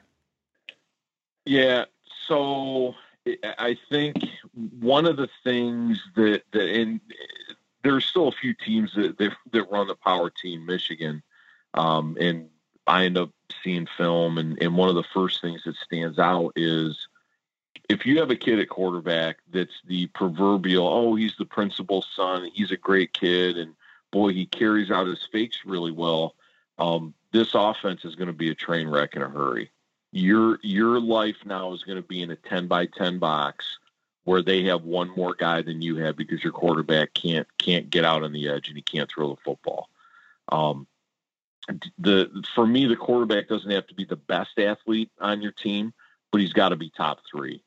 Uh, and we, you know, we even go go to the point where we we time our kids, and I just tell them straight up: if you're not a sub four seven, you can't play quarterback um, because the keep play has to stretch the defense horizontally, and you have to be able to throw the football vertically. uh, or else you're literally you're literally a two play offense. You're running tra- some variation of trap and some variation of off tackle uh, with a kid that's that's just a handoff robot. Um, so, and that's once again, I mean, you learning that the hard way. You know, going going to war with that really nice kid. You know, that, that shows up to the weight room all the time, goes to all the camps. But at the end of the day, you know that that's going to work for about two series before the defense realizes that, that this team can't get outside and they can't throw the ball. So we're we're just going to have to defend two plays. So, um, you know, the the sta- the statue quarterback too. I mean, the big the big six foot six kid um, that that probably has a cannon for an arm. Uh, not not sure where he's got a spot in this offense. Now, I mean, if you have that kid, maybe maybe you can you can tweak uh, the the T offense. And, and John Shillito uh, this past year had a kid that um, you know six foot four athletic quarterback, uh, scholarship player at Ferris State University, which is a a D two school here in Michigan. It's a very good uh, D two program. John was in the gun uh, this year, doing T things out of the gun, which I, I thought was a really good solution to to that problem. But um, I think for me, when I when I see schools that, that install this offense for the first time, uh, I think they get their personnel placement wrong a lot. You know, they, they end up with a a big rugged kid at fullback that, that's not a, a game breaker. You know, because your your fullback trap game is what four verticals are to an air raid. Mm-hmm. Um, you know, that's that's your you know you're you're not gonna you're not gonna run fullback trap 25 times in a game. You're going to run it 11 times. Seven of the 11 is probably going to get stuck at the line of scrimmage, but the other four had the potential to go 75 plus yards untouched. Um, you know, so I, I, think, you know, the fullback and the quarterback positions are, are positions where if you're thinking traditional, um, you're probably not fitting the, the right pieces in the right spots. That makes sense. Now, what are your, what's your feeling on building the offense in terms of having a strong side and a weak side? Like, do you, you know, we played a team in the Bay Area. They were a double wing team, and they would flip their line, but then sometimes they mm-hmm. wouldn't. And when they didn't flip their line, their best down blockers were on the right, their best pullers were on the left, their best back was the left side wing, and then their home their home run hitter, for lack of a better term, their right wing would be the guy that would run the counters and the sweeps and things back the other way. And you knew, and it was basically we're running the ball over here. Stop us. If you can't stop us and you have to start ganging people up, then we're gonna go over there. And you knew you knew what it was gonna be. Or are you looking at yeah. more, you know, hey, I'm gonna put I want to spread out my linemen, my where my best linemen are, because I want to be able to run to both sides. You know, what what's the philosophy there for you? Um so yeah, for us, we're a little bit different in in the sense we're a little bit bigger school, so we, we have more kids, uh, and we're we're not quite total two platoon, but but we try to limit the number of two way guys that we have, uh, and we we like I said, we are a defense first uh, philosophy program. So if you're really really good, like like you're probably playing defense. You're probably you know a, a D lineman or, or an inside linebacker. So the guys that I get, and I coach the offensive line, uh, they're guys that, that pretty much know this is the last stop before you stand on the sidelines on Friday night. So, like, like you you got to make it. You got to make it here, or you're not going to make it. Uh, and what we try to do is we literally try to to pigeonhole those guys like you're not a guard, you're a right guard, and you're only ever going to do right guard things. Like you're only ever going to be stepping essentially with your left foot. Um, that that type of deal, and and ultimately we try to do that with them young.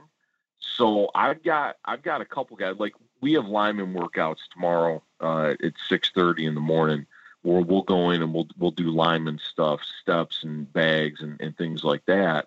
Um, I've got like four or five kids that I'll work with tomorrow that have only ever been like a right guard, right tackle, left guard, left tackle since like the seventh grade.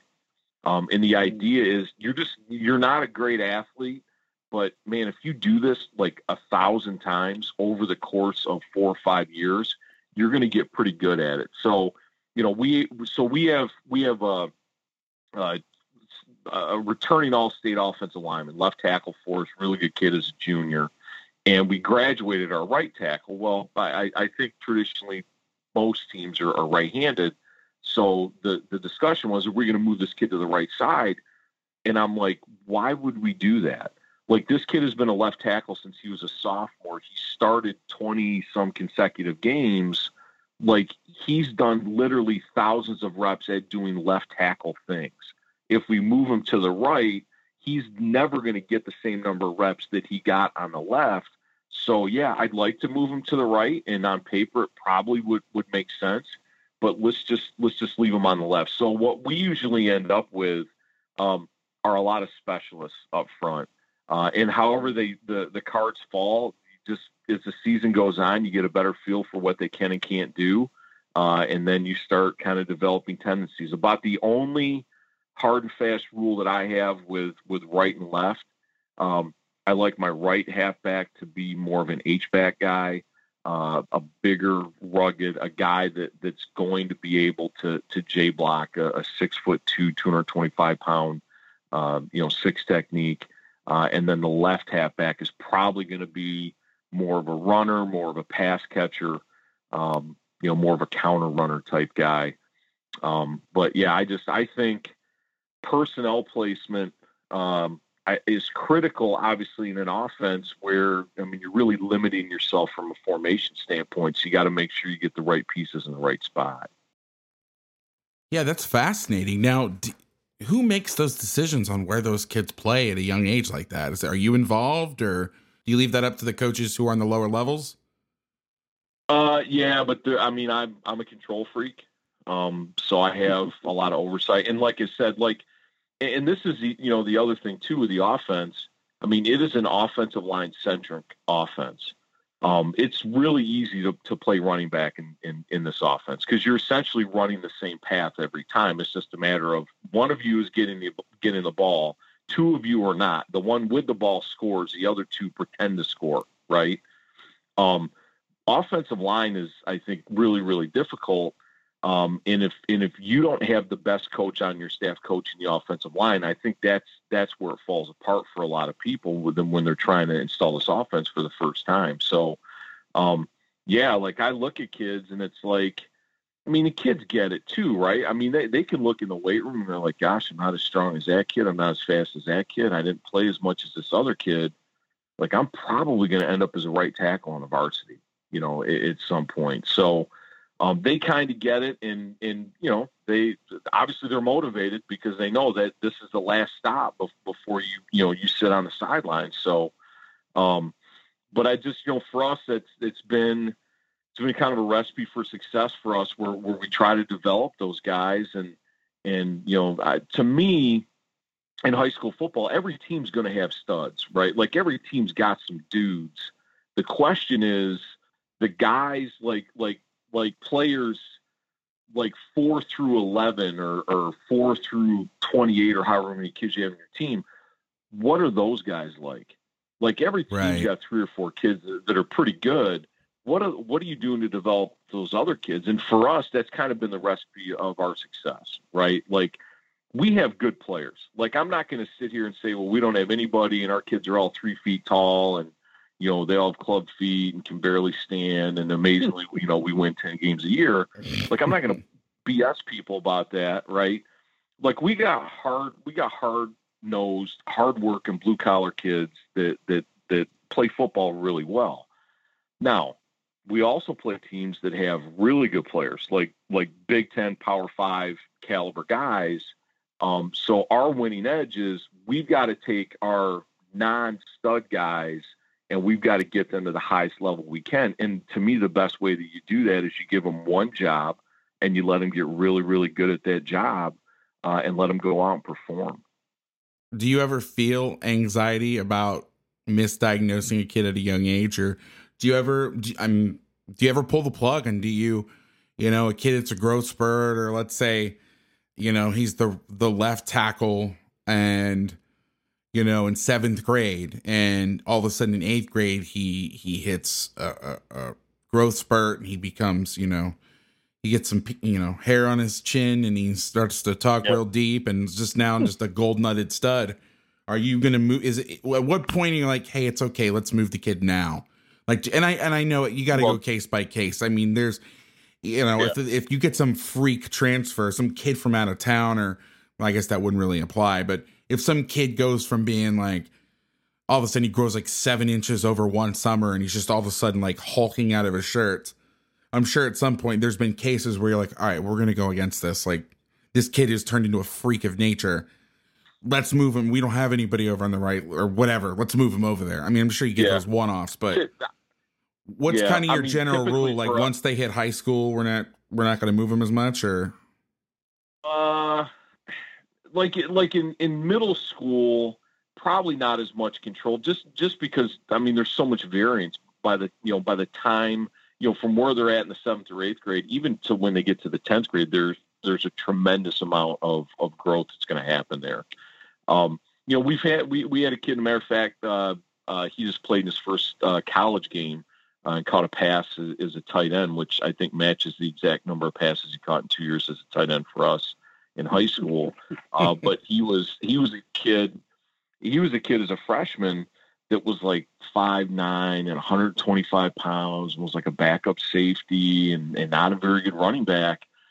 And then by the time he was a junior, he was six four and about 195 pounds, uh, and was really angry that he had not been a starter for the first two years of high school. Oh boy! Um, and we're like, we're like, hey, let's put him at tight end, and he was he was outstanding for us. Um, so yeah, we have that now. Typically, it goes the other way, where a kid kind of comes in as a corner and gets bigger and slower as the years go on. And and we literally might lead the state of Michigan in former corners that have started at guard for us. that's that's an interesting we, stat. We literally almost almost every year I have a kid that that started his career as a freshman as a boundary corner, then ended up as as a guard for us. And I'm going to have at least one, maybe two uh, this upcoming season. That's wild, man. Yeah, like we we we have to be more interchangeable. I, I really wish we could do the things that, that Gus does with youth football, and um, so our kids learn. Um, they kind of learn multiple positions up front, and their ability to do that really, it really allows them to learn. You know the like the specifics of the O line. They know what their the the partner next to them is doing. Um, you know, when you play ta- when you play tackle and then you get a chance to play guard, you just have another perspective. And with you know, with not many players and guys going two ways, and you know, we got to. Most of the time, we're we're running on about seven O linemen that are realistically going to get into the game. Um, and when one guy goes down, sometimes you know our, our, next guy, our, our next best guy is going in one spot, and then we're making a, a shift on the O line. So um, it's it's a different approach. Where from one year we might have a kid, you know, one year we had two kids playing guard, and then the next year we moved them both out to tackle, and we put two new younger kids at guard. Um, you know, I I had a kid that's, uh, you know, was senior year is playing tackle. The year before is playing tight end. When he was a freshman, he was a quarterback. I mean, you know, we hmm. just we've had you know we've had kids all over the board that part of it is how well do they play with the guys next to them? How well do they communicate with the guys next to them? Like who's their partner athletes? You know, like um, you know, where's the best fit within that O line? We typically take guys that don't work out at tackle because uh, maybe they're too stiff. They have a hard time blocking a linebacker, and and we move them to center. We've had we've had two former tackles play center, um, and then you know this old adage. I, I always I tell my running backs all the time, if you guys were any better and more athletic, you'd be a starting guard.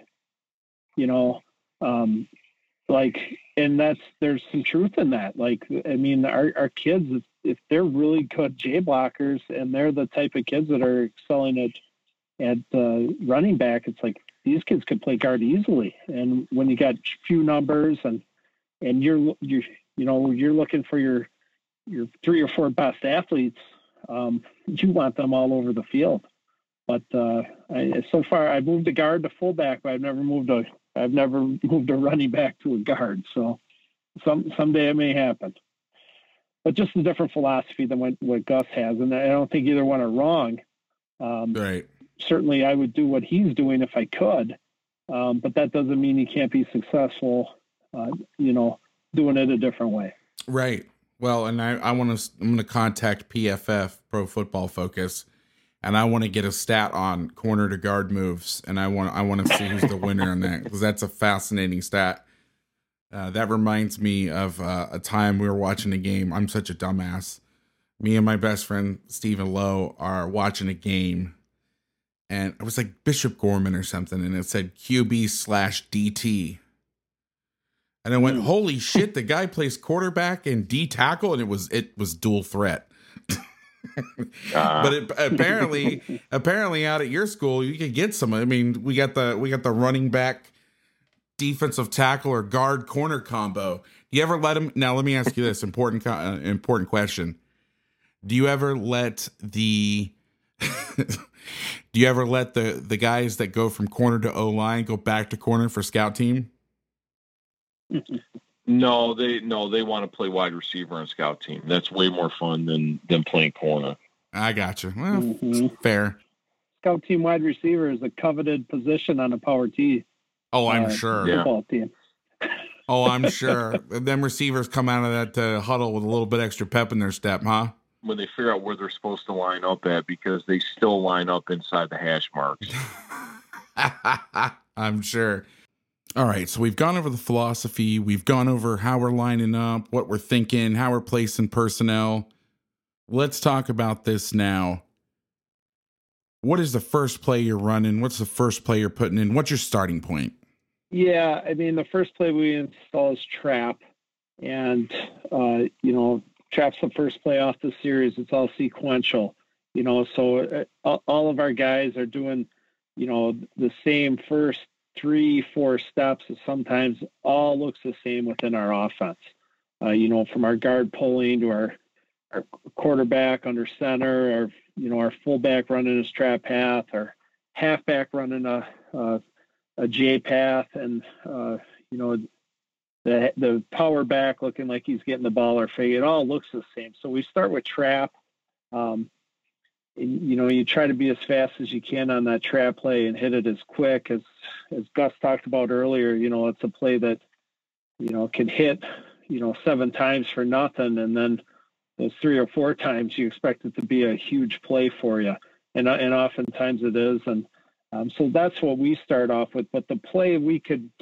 You know, if you can run one play over and over, which we try to do, it's that power play. It's that off tackle. Um, it, it's it, it opens up so many things when you can run power successfully, right? Because the the defense dedicates people to to stopping that off tackle, and essentially it opens up your track your trap game, and you know outside force players and edge players, and we call them fullback players and ankle biters. They they come back in to stop that off tackle power play, and and then that's going to open up your quarterback on the keep game. Um, so for us, I mean, if we could get into a game and just continuously run power, uh, we're going to do that. And it, you know, it's kind of like that that option philosophy. Uh, you know, if you can run one play on offense, you run a triple option because it hits all three of those areas, and you know, you never really know what you're going to get. But with with the power T offense, you know, we call that as a coordinator. Um, and there's there's no reading and there's less mistakes and the ball's not flying through the air. But I think you get all the advantages uh, of of what the triple option gets. So uh, that's the number one play and the bread and butter play for us and for a lot of teams that run the power T. We start with that power and we put a lot of practice hours into blocking it, learning it, and making adjustments off of it. That's fascinating. I would not have thought that you started with trap. See, you learn something new every day. Um, you always think of well, I, I mean, I shouldn't say you and always, uh, but I think the a common thought is that you start with your off tackle play, then you go to your traps and then your counters. So for me, it's it's really fascinating to to think that you're going to start with the trap. Obviously, hang your hat on the power play.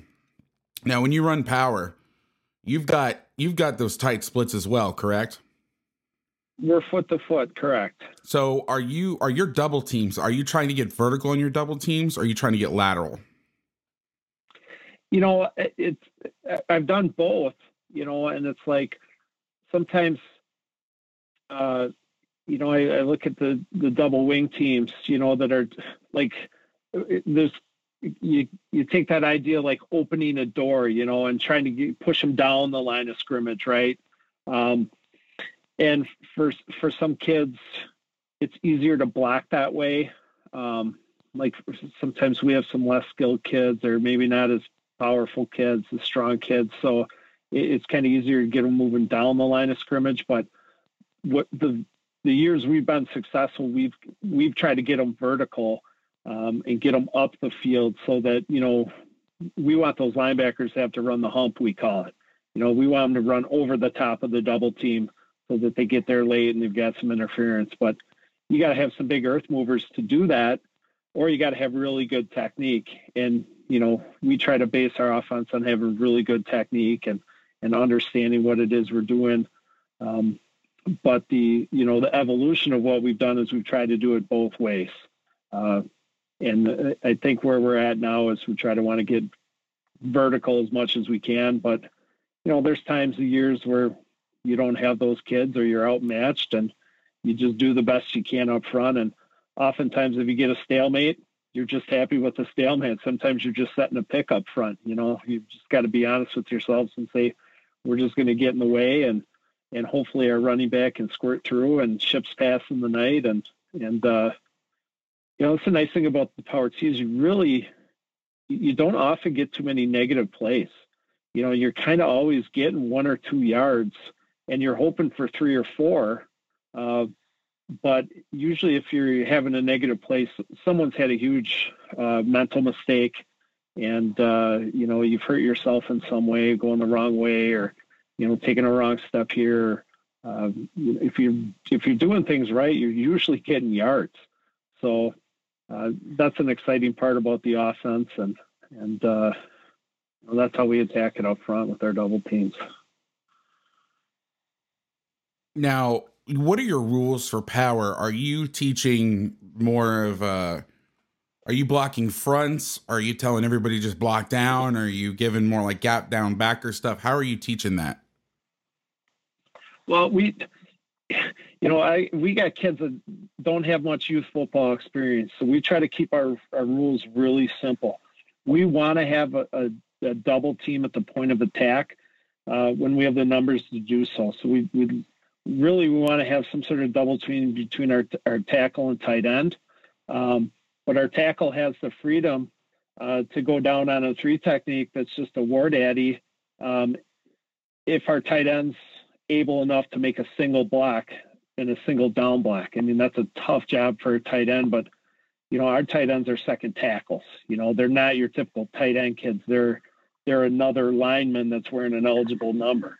Um, and so we want to create a double team at the point of attack, and then our halfback really has to work hard to make a J block, you know, a kick out block.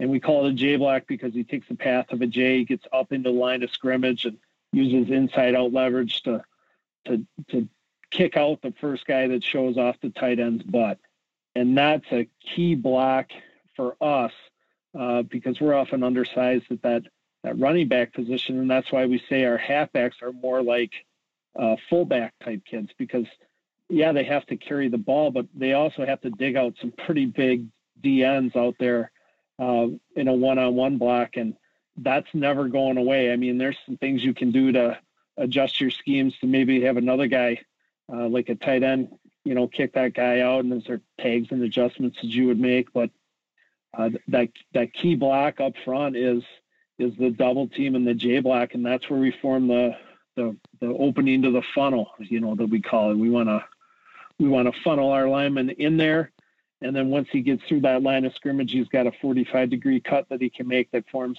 you know, that mythical funnel uh, in the defense that uh, we want our running backs to aim for. So we keep our rules pretty simple. Um, we want to keep the path of the guard uh, clutter free, you know, so we really have to be stout, uh, you know, from from front side guard to center uh, with our backside tackle, uh, cutting and climbing, so no one's shooting and following our guard on the backside. But we need the we need our guard's path to the funnel uh, clear, and then we need a, a, double team and a kick out block to open that funnel. And you don't need much room, uh, but you got to be able to squeeze it in there and, and and get your running back north and south in that in that tiny little space, and that's really all you need. So. Um, you know, now we'll double to either a middle linebacker if there's a three linebacker set, or we'll, we'll double down to the backside linebacker. Um, and then your guard pulling around, he'll take that play side inside linebacker. But, you know, we see so many fronts with, you know, different guys in there, and it's really often sometimes cloudy, you know. So we, we always tell our kids if a wrong color jersey crosses your face, you know, you put your hat on them right away. And um, it's really a lot about you have a plan, but you really have to be able to adjust. Um, you know, our guys up front, they're reactors. You know, their first step is is to stop the worst thing that's that can happen to them, right? So you look at your defense, you go step in a direction where the worst thing that can happen, you're going to stop that simply by where you're placing your body on the snap of the ball. So our guys up front are reactors and then our pulling guards and our running backs they're the adjusters right so they they've got the luxury of having a, a couple moments of vision to process what's going on and then as they come into the the mix they can make an adjustment so if my lineman messes up misses a block um, they're not going to be necessarily wrong because you know we've got some guys that can make up for that you know, because they can have a little bit of vision and they got a little bit more time than your guys up front. So we call it the react and adjust, um, and we keep our rules as as simple as we can.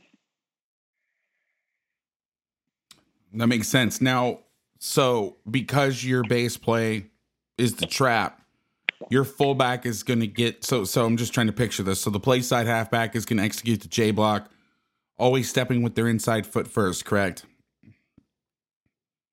Uh, play side foot first. Oh, so play. their outside foot, outside foot, then inside, so they get two steps in the line of scrimmage. They can plan off that second step and get inside out leverage. Oh, okay, interesting. When we, when yeah, we yeah, them- we want them into the line of scrimmage. We don't we don't want them taking a direct path. We want him forward to gain that leverage, so then he can't kick out. So we step play side foot, then backside foot, and plan off of that. Oh, okay. When we were in the double wing, and I guess yeah. it's just, it's also the different angle because when we were in the double wing at Serra, our fullback is two yards behind the, the ball or whatever it is, and mm-hmm. he's got a tighter angle, and so we would always step with the inside. We'd step with our inside foot first, and then roll and go. But that that makes sense. So your your play side halfback's kicking out. Your fullback is going to fake trap. I'm guessing on power, and then lead up through the line. He's going to because I know deception and carrying out fakes is, is the utmost yeah. importance in this offense. So that's that's pretty much what's going to happen? Our fullback's not going to block anybody. You know, our fullback is going to look to run a path and, you know, get through that line of scrimmage and go score and hopefully have someone chase him. You know, we teach him to be a pinball. He's got to bounce off of people. He, he can't fall down and get tackled. I mean, he's got to be a tough kid and and have some wiggle in there. If, if he's tackled, then he's not carrying out a fake. Um, mm. I mean, if he is tackled, he, he's obviously successfully running a fake, but uh, we want him to we want him to draw attention to himself, right? So, you know, and the reason we, we start off with the trap is just because it's the first it's the first play in the sequence. You know, it's it's it's it's the number one play. It's the first guy you hand the ball off to is your fullback on trap. The second guy you hand off to is your halfback on power. The third guy is our quarterback keeping and then you know, and then it's a counter back off of that, or it's the pass off the key play. So, um, you know, we just start with that that trap play because it's the it's the first guy we hand off to, and and it's not that the, everything's built off of that. I mean, we'd run power more times than we run trap in a game, uh, but it's just easiest for us and our and our kids to to start that off in our install. That makes sense. Do you ever have a like a full flow power play where you know it's fourth and one and you want to run power and you just want to get bodies up in there where you just tell that fullback, hey, you're gonna go lead up, or are you always gonna want to fake that trap? You, you know, we'll we will we'll tag the play and we'll call it we'll call it a power lead, um, and then that just tells our fullback to abandon that that uh, that fullback trap fake, and then he'll be an extra guy in the line of you know through the hole, get them through the funnel as well. But uh, we can also tag it a quarterback follow, right? So we'll run power follow, and that that'll just tell our quarterback don't hand the ball off, just get right in the hip pocket of the uh, the full or the halfback that you would normally give the ball to, and now he becomes a lead blocker. Um, you know, we can we've called it like a toss too, where we'll just have we'll run it like a double double wing toss play. We'll just have the quarterback turn out of there and toss it to that halfback, and now the quarterback and the fullback and the guard, they're all running, you know, like a student body power. So now we got three guys up through the funnel. Um, it's not something we do a whole lot, but yeah, when you need that extra yard um, or a two point conversion play, there's ways to adjust. I mean, the T formation is so diverse with all the things that you can do. You can you can run a lot of different offenses um, and series and plays out of that formation. It's just the power T community is we're all attached to that trap, keep, and and power play. That it, it's just that's what we identify with, um, and you know the the power play is the most diverse for us. We can tag it in in numerous ways to, uh, you know, to to block the DN. If our halfback's not getting the job done, then we can turn our ha- our, our our tight end out and let him block it, and that's you know a cannonball call, or we call it a Y call, where our tight ends identify who blocks the end. We can also G it, so we identify our front side guard now is going to pull, and he's going to kick out like um, almost like a belly G type uh, blocking scheme. We can X block it where our, you know, our tight end and our and our tackle will, you know, switch responsibilities. So there's for us, there's a lot of ways to tag that power play and make it into a new blocking scheme. Um, you know, I do we have all those up every week? No.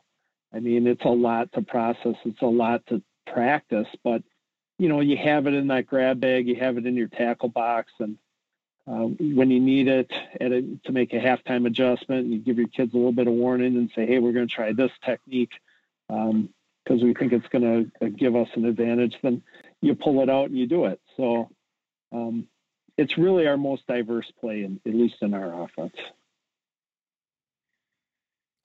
Oh, it's uh, it's a good one. It stood the test of time.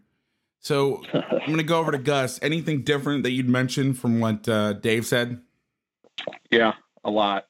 um, I mean, and some and some of it is is literally so minor, like like certain steps and, and foot placement, things like that. But um, you know, to me, just to kind of piggyback on what Dave was was talking about with the variations, I think a lot of people when they look at the offense, they're like, "Oh, this is three backs and two tight ends are running essentially six plays like that. I mean, that's nothing.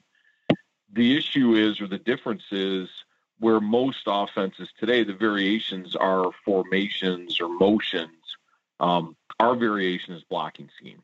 Uh, you're essentially running the same six patterns in the backfield, uh, but with you know multiple blocking schemes that are applicable to specific situations and defenses. So um, you know, like you talk about a full flow uh, power play. For us, that's kind of become the only power play we run. Um, and that's simply because the, the people that we play have defended the offense for so long in, in the state of Michigan that that, that fullback fake is no longer holding guys. Um, and, and, you know, that our, our fullback is, is actually expected to make that block. uh, when he fakes trap going through there, we expect him to wrap play side uh, and actually get hip to hip with the guard as, as they enter the hole. Um, that is a very difficult block to make uh, because he's got to come all the way back around to the play side. Um, but you know, uh, it, it's for us. We we need that extra hat in the fullback. Uh, you know, to the play side because because the defense is usually locked in and and they're they're getting there in a hurry as well. So, um, but I think everybody that runs the offense has their own little take and their own little spin on it because you know we don't all play the same people, uh, and we're all in, in slightly different situations and leagues and, and things like that. So we, have all got to make it our own to, to you know address the the specific issues that we might see on a week to week basis. Yeah, no no two situations are exactly alike. And now, Gus, we talked in the pre-interview. You see a lot more complex defenses. You're in a place that, you know, as we've talked about for a while. Dave was the only power T coach in Wisconsin. Do I correct? That was what we you'd mentioned earlier, right? There's none within you know 400 miles of where I live. There's one other team. Yep, Hurley, Wisconsin. there you go. And so, you know, but Michigan seems to have a longer history with the offense, and like you said, you've had to change it because teams have gotten good at defending it, or or I don't know if they've gotten good at defending it, but they've they've they've gotten better at defending some aspects, and so you've had to adapt, or you've decided to adapt. Um, uh, so, yeah, well, yeah, it's not not a, not a choice. It's it's adapt, or, or you're going to be looking for another job. Well, and and I, I didn't know if it was a scenario where you were trying to stay ahead of the curve and be like, well, maybe we should do this, or if it was like, okay, we have to do this. That that's what I was unsure of. But um, so you you had mentioned that you see way more complex defenses, and this offense is one of the first organized system based offenses. I mean, would you guys agree? Like, I mean, what's before the power T? That's a system based offense that people would still know about today. Single wing. Single wing was before. Okay, see that's where I. So so it's funny because offensive guys will go back. I know a guy that wouldn't run offenses before the nineteen like tens, where defense you like. I can't look at stuff from seven years ago because like like for example Alabama I study them a lot studying Alabama pre 2015 is t- pre 2015 is useless at this point minus yeah. little niches of like how they played certain coverages or whatever unless you're playing an offense that was developed before that time so it, it's funny where you know I know a guy that ran the Notre Dame box literally that was his offense that's all he did you know, we I couldn't run a defense from 1912. like I can't even imagine how that would that would work. Um but so so it's fascinating talking to guys from the other side and where inspiration comes from. But anyway, so the offense has been in Michigan for a very long time. You're seeing a lot more developed defenses with more of a complex plan. What and this is a system-based offense. What are some of the what are the three most common either common if thans that happen or if guys that are listening to this that have either been thinking about putting it in or they're starting to put it in that they need to be ready for that could hurt you.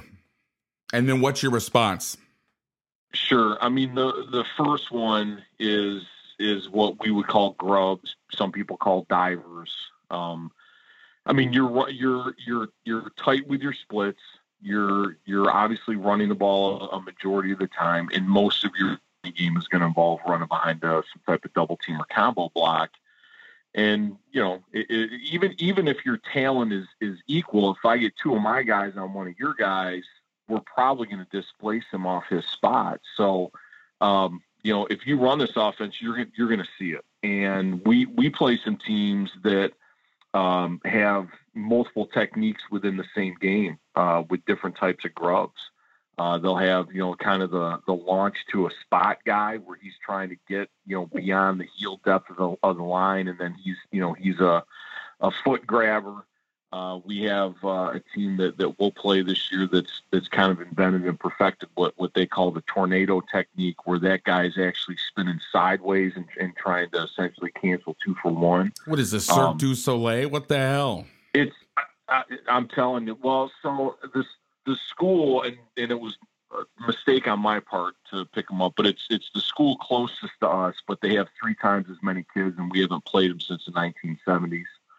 Um, it's the same high school that Joe Staley graduated from that played uh, in the NFL for the for the 49ers, and they they play um, they play they've played this offense for 20 plus years with the same D coordinator, uh, and they have kind of fallen into this um, technique, and they're they're incredible at it because they get kids. You know, they'll have 70, 80 kids on their roster, and they'll get they'll get four or five kids that are great at it, and that and that they'll do that. Uh, for two or three weeks before they play a T team. Um, so, you know, you have these different grubs. And for us, you want to talk about answers. The, the first answer is for your guys up front to obviously be ready for it. Um, you know, it's, it's, something that we have to prepare for every single week. Um, and the first thing you just you need to let your guys know is, look, the reason they're doing this is because they they they want to cancel two for one, so we can't allow that to happen. Uh, you know, our combos will change where it's more rather than what we would call an Iowa combo, where we're trying to work the inside guy off to a linebacker. Uh, we'll make more Okie combo calls where that, that outside guy now is, is almost definitely coming off to the second level. And the inside guy's really got to be be firm. So it gives us more of a, a zone-ish kind of look uh, to the play side, but it allows us to get cleaner to the second level. Um, you know, and then from a very, very basic standpoint, if they're laying on the ground, it's really hard to rush a passer. Uh, and, you know, as much as maybe we're not a pass first offense, I think in games where you're going to get a lot of grubs, throw the football. Uh, you know, your quarterback's going to have time because if they've got three or four guys laying on the ground, it, it's really hard to rush a passer. Uh, and it's really hard to, to get out on the edge to, to run sweep down. Um, so, you know, as soon as we start seeing a lot of grubs, um, you know, we're going to try to try to, to single block a little bit more. We're going to try to to get combo uh, guys to the second level clean. Um, you can widen out your splits a little bit, which which we like to do, um, and then obviously throw the ball and, and get outside. So um, the grub thing, I mean, it, it's going to happen if you're in this offense. You're, you're going to see it. Um, so you need to be prepared for it. You need to to drill it. Uh, you know, we do some drills with our offensive line guys on on bags and where they're getting super low and, and trying to you know drive drive a bag out.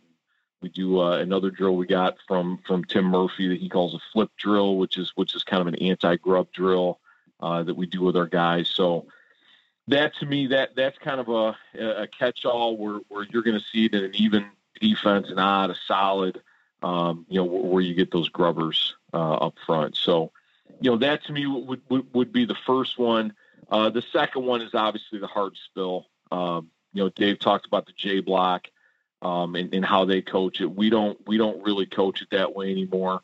Uh, for us, it's more of, of an I block um, where you know we know nine times out of ten that that edge guy is is taught. Hey, you're in a what we call seven technique. What's what most people call a nine technique. That that that defender's taught. You get hands on the tight end. You flatten down his release.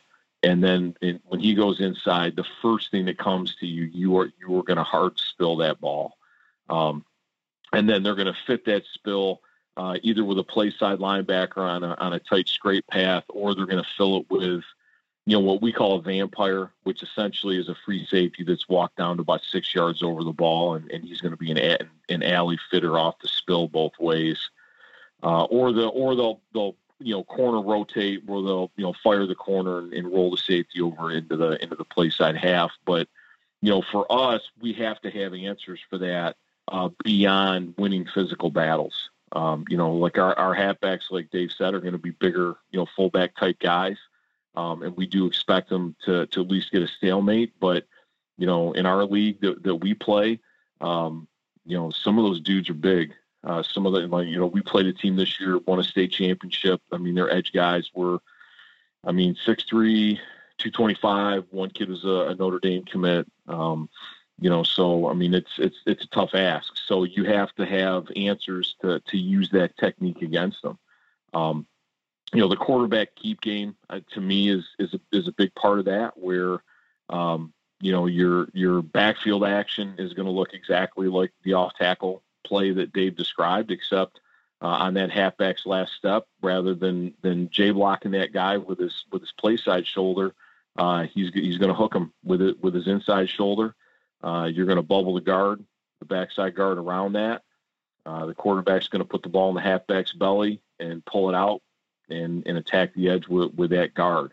Um, you know, there obviously other plays that we can run. There's a you know a lot there's a lot of different ways to attack the edge out of the tee, and everybody has once again their own little flavor. Uh, you can get outside with sweep. I've seen guys run like fullback toss uh, to, to, get outside that. Uh, one of one of our our solutions against that look is is we really like uh, tackle tight end cross block, uh, just an old school cross block, uh, simply because like I said, that seven technique is taught to get hands on the tight end. Hand, you know, tight end goes inside. The half, the uh, defensive end or that seven technique's eyes are going to go to the halfback now. Well, the halfback is is now blocking him. The halfback is is taking a jab step out and then inserting on the linebacker, uh, and that tackle now is is on a cross block path looking to kick him out. So you know, we've got his eyes not on the guy that's going to kick him out. We typically have a bigger body guy and ta- tackle that's going to get on that that seven technique. Um, so for us, you know that that what what we call a, a TED block, a, a, tackle tight end cross block with the halfback through the hole. That's really become our jam. Uh, like like against that type of look. That's that's probably our most run um, off tackle adjustment.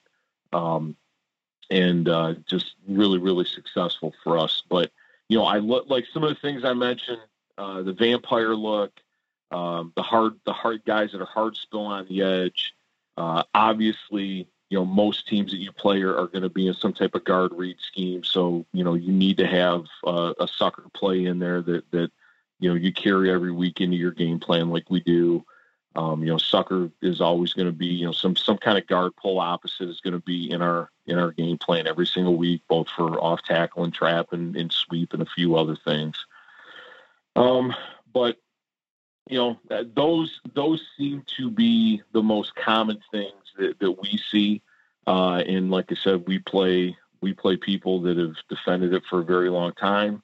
Uh, and to me, I think the secret of of teams that defend it really well is that they get their kids to, to play extremely disciplined uh, and, and they get their kids uh, comfortable in what they're doing because most of the of the really good teams they play don't change their their base defense a whole lot for us. Obviously, they need to adjust it and tweak it, um, but it's not like a, a team is a you know a four two five, and then when they play us, they become a five three defense. Uh, you know, they're going to take that four two five and they're going to adjust it with with the personnel they have uh, to get their kids in positions that they're used to playing.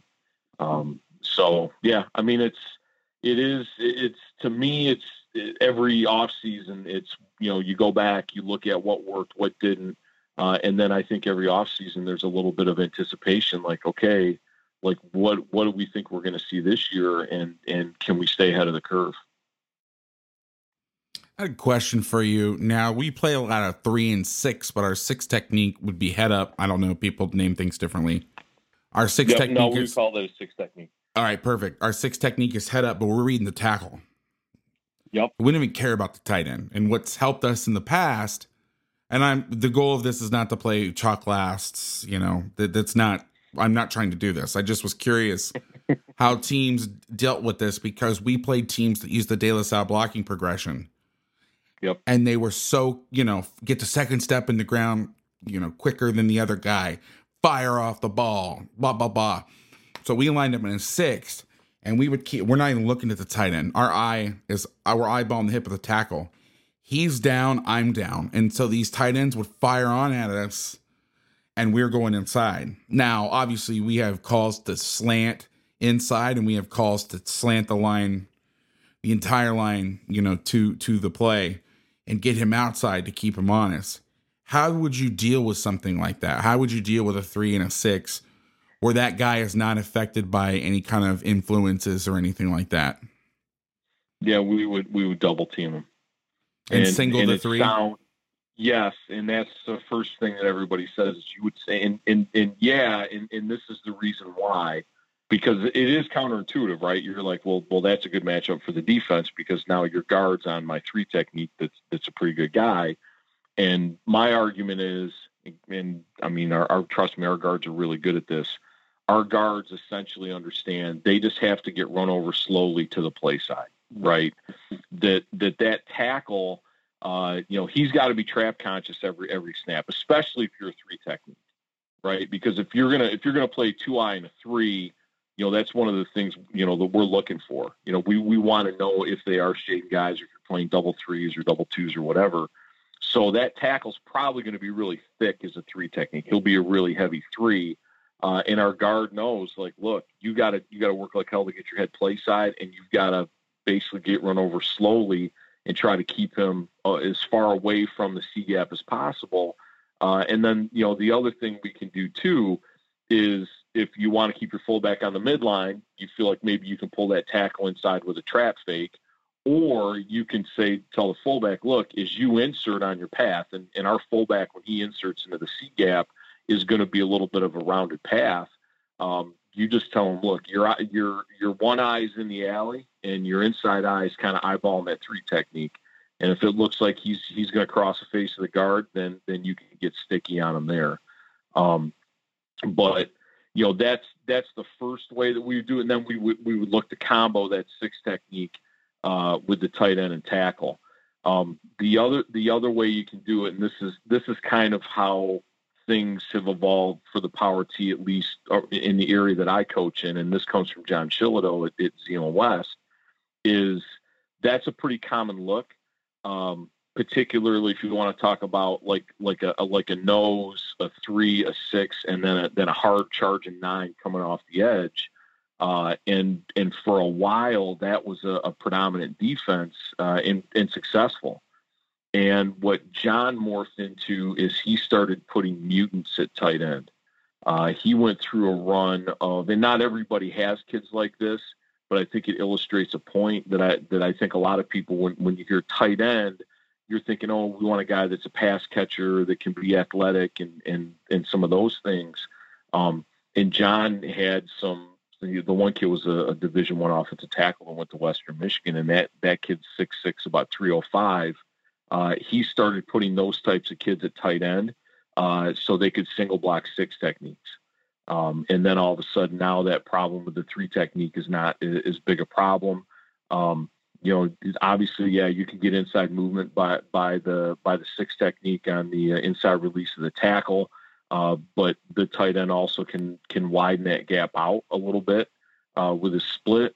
Uh, and if he can get hands on, then he can collapse the the C gap. You get a J on that that nine outside, and that and that crease gets pretty big. So we that's kind of where we we're at now. We put our best guys at tight end. Uh, I think a lot of people think you put your best guys at guard in the in the wing T or power T. Uh, for us, if we have if we have guys at tight end that are that are plus plus players, uh, it allows us a lot more flexibility at the line of scrimmage as, to some of the things we can do if they can if they can single block guys. Yeah, and conversely, when I meet with guys, when we played the double wing and, and off tackle based defense or off tackle based offenses, rather, we do the same thing. So we had we we had played this team that was a double wing team, Bellarmine College Prep in NorCal near De La Salle and Clayton Valley, some of the schools you talked about. And they would have really good tight ends. Their best lineman would be their tackle, their second best lineman would be their play side tight end, and they would flip. Yeah. Well, you know, not a novel idea, but we started flipping our our six and our three, and so we played our D end at three, put him nose in the gap. Gotcha. Now we couldn't do this versus you because you run a lot of trap. They didn't run any trap, and we would just try to take a pile if we felt a double. We weren't trying to cut them, but we would just pull it down.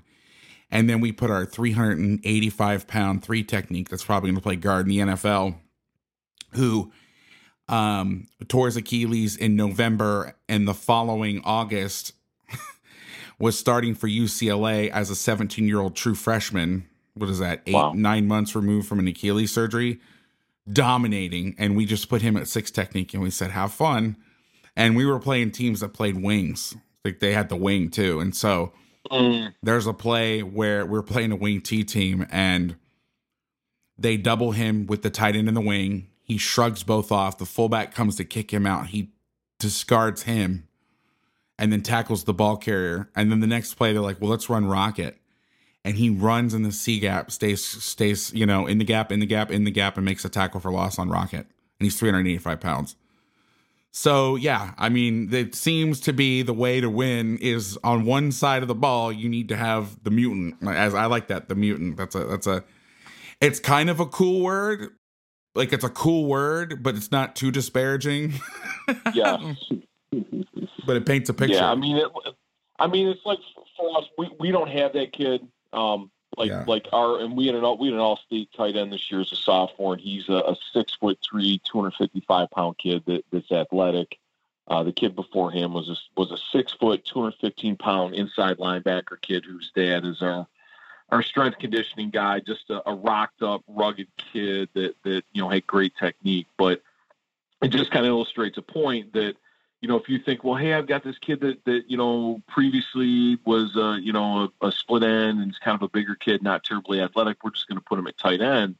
Um, that that's not going to work. Um, you know, I, I hate to say it, but I would rather have uh, a converted tackle there because, I mean, to me, I can't I can't teach six six three oh five but I can take a kid out on a jugs machine and get him, you know, proficient at catching a football. You know what I'm saying? Absolutely. Make Defense Great Again is also brought to you by Hudl. Hey, coaches, did you tune in to Hudl's Blitz 21 Summit? If you did, you already know. If you didn't, you missed the unveiling of Hudl's new AI camera for outdoor venues. The crazy thing is, the camera's actually hands free. That's right, hands free as in you don't have to touch a thing. It automatically tracks the action on the field without a camera person needing to zoom or pan. It automatically starts recording based on your Hudl schedule. And that's not all. It live streams for your fans that can't be at the field. It automatically clips plays and uploads videos so you can start reviewing as soon as the game's over. And if you've got Hudl Sideline, yes, this replaces your press box angle. And by the way, this is a one time installation. It takes just a few minutes to set up. You mount it, you set it, and you forget it. And this will be ready for your program in 2021. And if you've got the athletic department package, this device comes at no extra cost. Learn more about everything this incredible camera does and how it fits into your program by visiting hudl.com slash coach vass. Once again, that's hudl.com slash coach vass. Check it out today and tell them Coach Vass sent you. Now, I want to kind of, I know this is getting long, so I don't want to keep you guys forever. Real quick, Dave, what are some of your auxiliary plays that you run? Obviously, we can't get into every single play in great detail, but now that we know we've got trap, we've got the power plays and the tags thereof, what are just your next five plays that you're going to work? And that minus, I want to say minus play action pass, because we're going to talk about that next. Sure. So I trap, power, keep. Uh, every play, every team's got some sort of counter, and there's you know there's different ways to run that counter. Let me interrupt you real quick. So you're saying keep to the same side, right? Because a lot of people when yeah, they hear keep, yeah, they're yeah. thinking boot, naked, keep weak. No, no, no. Okay. Yeah, we call it the quarterback keep. It's out to the same side, so right. So it's the, the trap is your A gap, your your power is your off tackle, and then your quarterback keep is is is your outside play off the That's edge. brilliant because you force the defense to layer themselves like triple option, like in terms of how yes. you can how you layer yourself horizontally. I'm sorry, I'm getting to like I'm, I'm moving. you would think after two years of doing podcast, uh, I would realize that the people can't see my hands, but I'm like gesturing like like a moron. Uh, but yeah, no, it, that that's awesome because because most offenses don't do that that aren't triple option. Like I don't I mean, besides an option team, like I can't think of a of a team that threatens three gaps to the same side. Like I, I don't know, I'm probably just drawing a blank, but I, I usually it's you go one way and then the counter's coming the other way, or the quarterback boots weak. But to keep have that guy, you know, having to be the deep defenders having to key a tight end, and then oh by the way, if the if the quarterback comes out, you got to play him. That's tough. Well, the you know the idea is to always have two guys faking on every play. There's there's one ball carrier and, and two guys running some sort of fake, and on some plays there's three guys, uh, you know, running a fake. Um, but you know, it, firstly, you got to understand that the you know I'm playing checkers over here, and Gus is playing chess. I mean, I've got no one running this offense, and and I don't have defenses that are are, are poised enough to, you know, start talking to people over in Michigan that have defended it for years and years and years. So we do things so much simpler than you know what teams in Michigan are doing, and uh, and, and we're such a young program that you know when we first started doing this, we weren't having the success with the base offense. So you know we were looking for answers like you know trap was was probably our best play. We had a hard time with power. Keep was like we couldn't do that to save our lives. Um, so we started looking for those supplemental plays, right? Um, how can we run off tackle? Is it, is it with a, some sort of down scheme or a belly scheme? Uh, you know, how do we get to the outside? Is are we going to run sweep or a toss or some kind of you know go with a wing and run some fly motion or rocket? Um, you know, and and what we finally came up with is is every time we added some supplemental plays, we took time away from practicing our base plays, which weren't very good. So, you know, we we stepped away and went and went back. We went less is more and spent more time really understanding the techniques, the details, which when you're a power T coach and you're watching everything that that you know is happening on film and other people are doing, and you're like, oh wow, we you know we should add this and we should add that. And what you don't realize is these programs have been doing it for so long that that they're facing defenses where it's a necessity to add some more plays because you do get that advantage. Uh, for us, it was it was we almost putting ourselves at a disadvantage because now we're running more plays and we're we're not running any of them very good, right? So now we're to the point where we, we really understand our base offense. We can teach it. Our coaches can coach it. Our kids have had enough years in the system where they they've learned it and understand it. So it's like you know, should we add a new play? And usually our answer is, you know, we, have already got a, a, a four yard play that attacks that area, you know, that we can hang our hat on. So what's the advantage of adding another play that we're going to try to get four yards there when we already have that play in place? Um, so we've we've actually stepped back and and done less stuff. Um, which is, is, kind of a point of pride for us. It's like, you know, how few plays can we go into our first game with and, you know, still get a victory out of it? You know, how, how, how many times can we just run power, trap, and the keep and not ever throw the ball? And I, I think we're in a situation where we're able to do that um, because of the opponents that we play and, and, and the, the defenses that we see. And I, I don't think Gus is able to do that because um. Those guys over there, I, you know, he's talking about having a false pull in, and I've watched enough film on him and the other guys in Michigan where they all have their little twist on things, and, and you know, we know them as a coach just by watching film. You go, oh, yeah, well, Gus is doing that again, and you know, and it took me a while to figure out that like he was false pulling, and I'm sitting there watching film going, geez, how is Gus's guys making these mistakes? You know, and they're got guys pulling the wrong way. I mean, you know, we, we got the old, uh, you know, pulling two guards, right? And they're meeting behind the center, colliding into each other. And I'm like, geez, you know, I'm like, I don't expect these guys from Michigan to do it. But as I'm watching film and I'm seeing those guys, like, all of a sudden they're running outside zone, you know, and I'm like, what? This looks like power, but it is not power. It look, kind of looks like a sweep. I'm like, I don't know what these guys are doing. And, and then you finally you talk to them and uh, you go to a clinic and it, it's amazing how much the the simplified you know series that's uh, what I know and love has has morphed and changed and grown. And you know when Gus talks about shoulder running uh, shotgun, you know, power T stuff, that's like that blows my my hair right off my head because I can't I can't imagine that, but I understand the necessity of it, and I think you know you can do both. You can be as simple as we're trying to be, like a youth offense, and we're getting away with winning games doing it and being successful. And I sleep a lot better because I know I'm not going to have, to add a whole lot. I could just concentrate on the def- you know, on the details, and just I get better by being more organized and having more focus in practice. Where, you know, on the other side of the big lake that separates Wisconsin and Michigan, they're doing things that are, I mean, man, they're they get, they're drawing a lot of stuff up on their whiteboards, and I'm sure they all got notebooks next to their beds at night where they wake up and draw things out. So, um, but yeah, I mean, there there are supplemental plays, and those plays can be endless.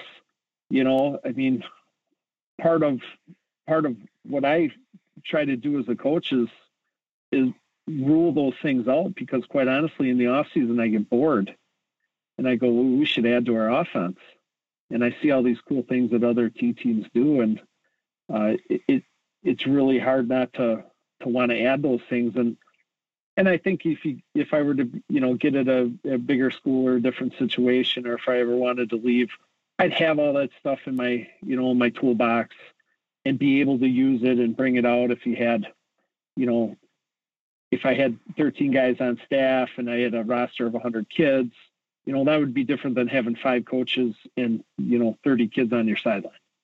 So, uh, you know, Gus, if you want to add, I know you you've got a variety of really cool plays that you supplement your offense with. Yeah, I, I appreciate the kind words, but I don't think you watched any film on us play this year. So, um, because I'm I'm I'm looking I'm looking at my my ready list for 2021, and it is it has gotten. And then I'm looking at my 2020 ready list, and the 2021 list is a lot smaller than 2020. Is that COVID um, related? um, it was yeah, it was. It's called the head coach had too much time in, on front of a computer listening to podcasts and, and Glazier Those videos. Damn podcasts, always the problem. And, and everything looks good and you're oh we can do this. Oh that would fit perfect. Oh we yeah why not? Let's put that and by like the second week of the season. Like you're 2 and 0 and you're you know you're 2 and 0 but you don't feel real good about yourself. And then week 3 you just you just get kicked and and you get kicked again 2 weeks later and and suddenly you're like mm, maybe we should just and I told the kids I said here's here's the the play sheet that our freshman team uses this is what we're running for the rest of the year. Um, and then we we got back to to doing things the right way, and and I swore that I'm never going to be that smart again, and I'm gonna I'm gonna be like Dave. I'm gonna be simple.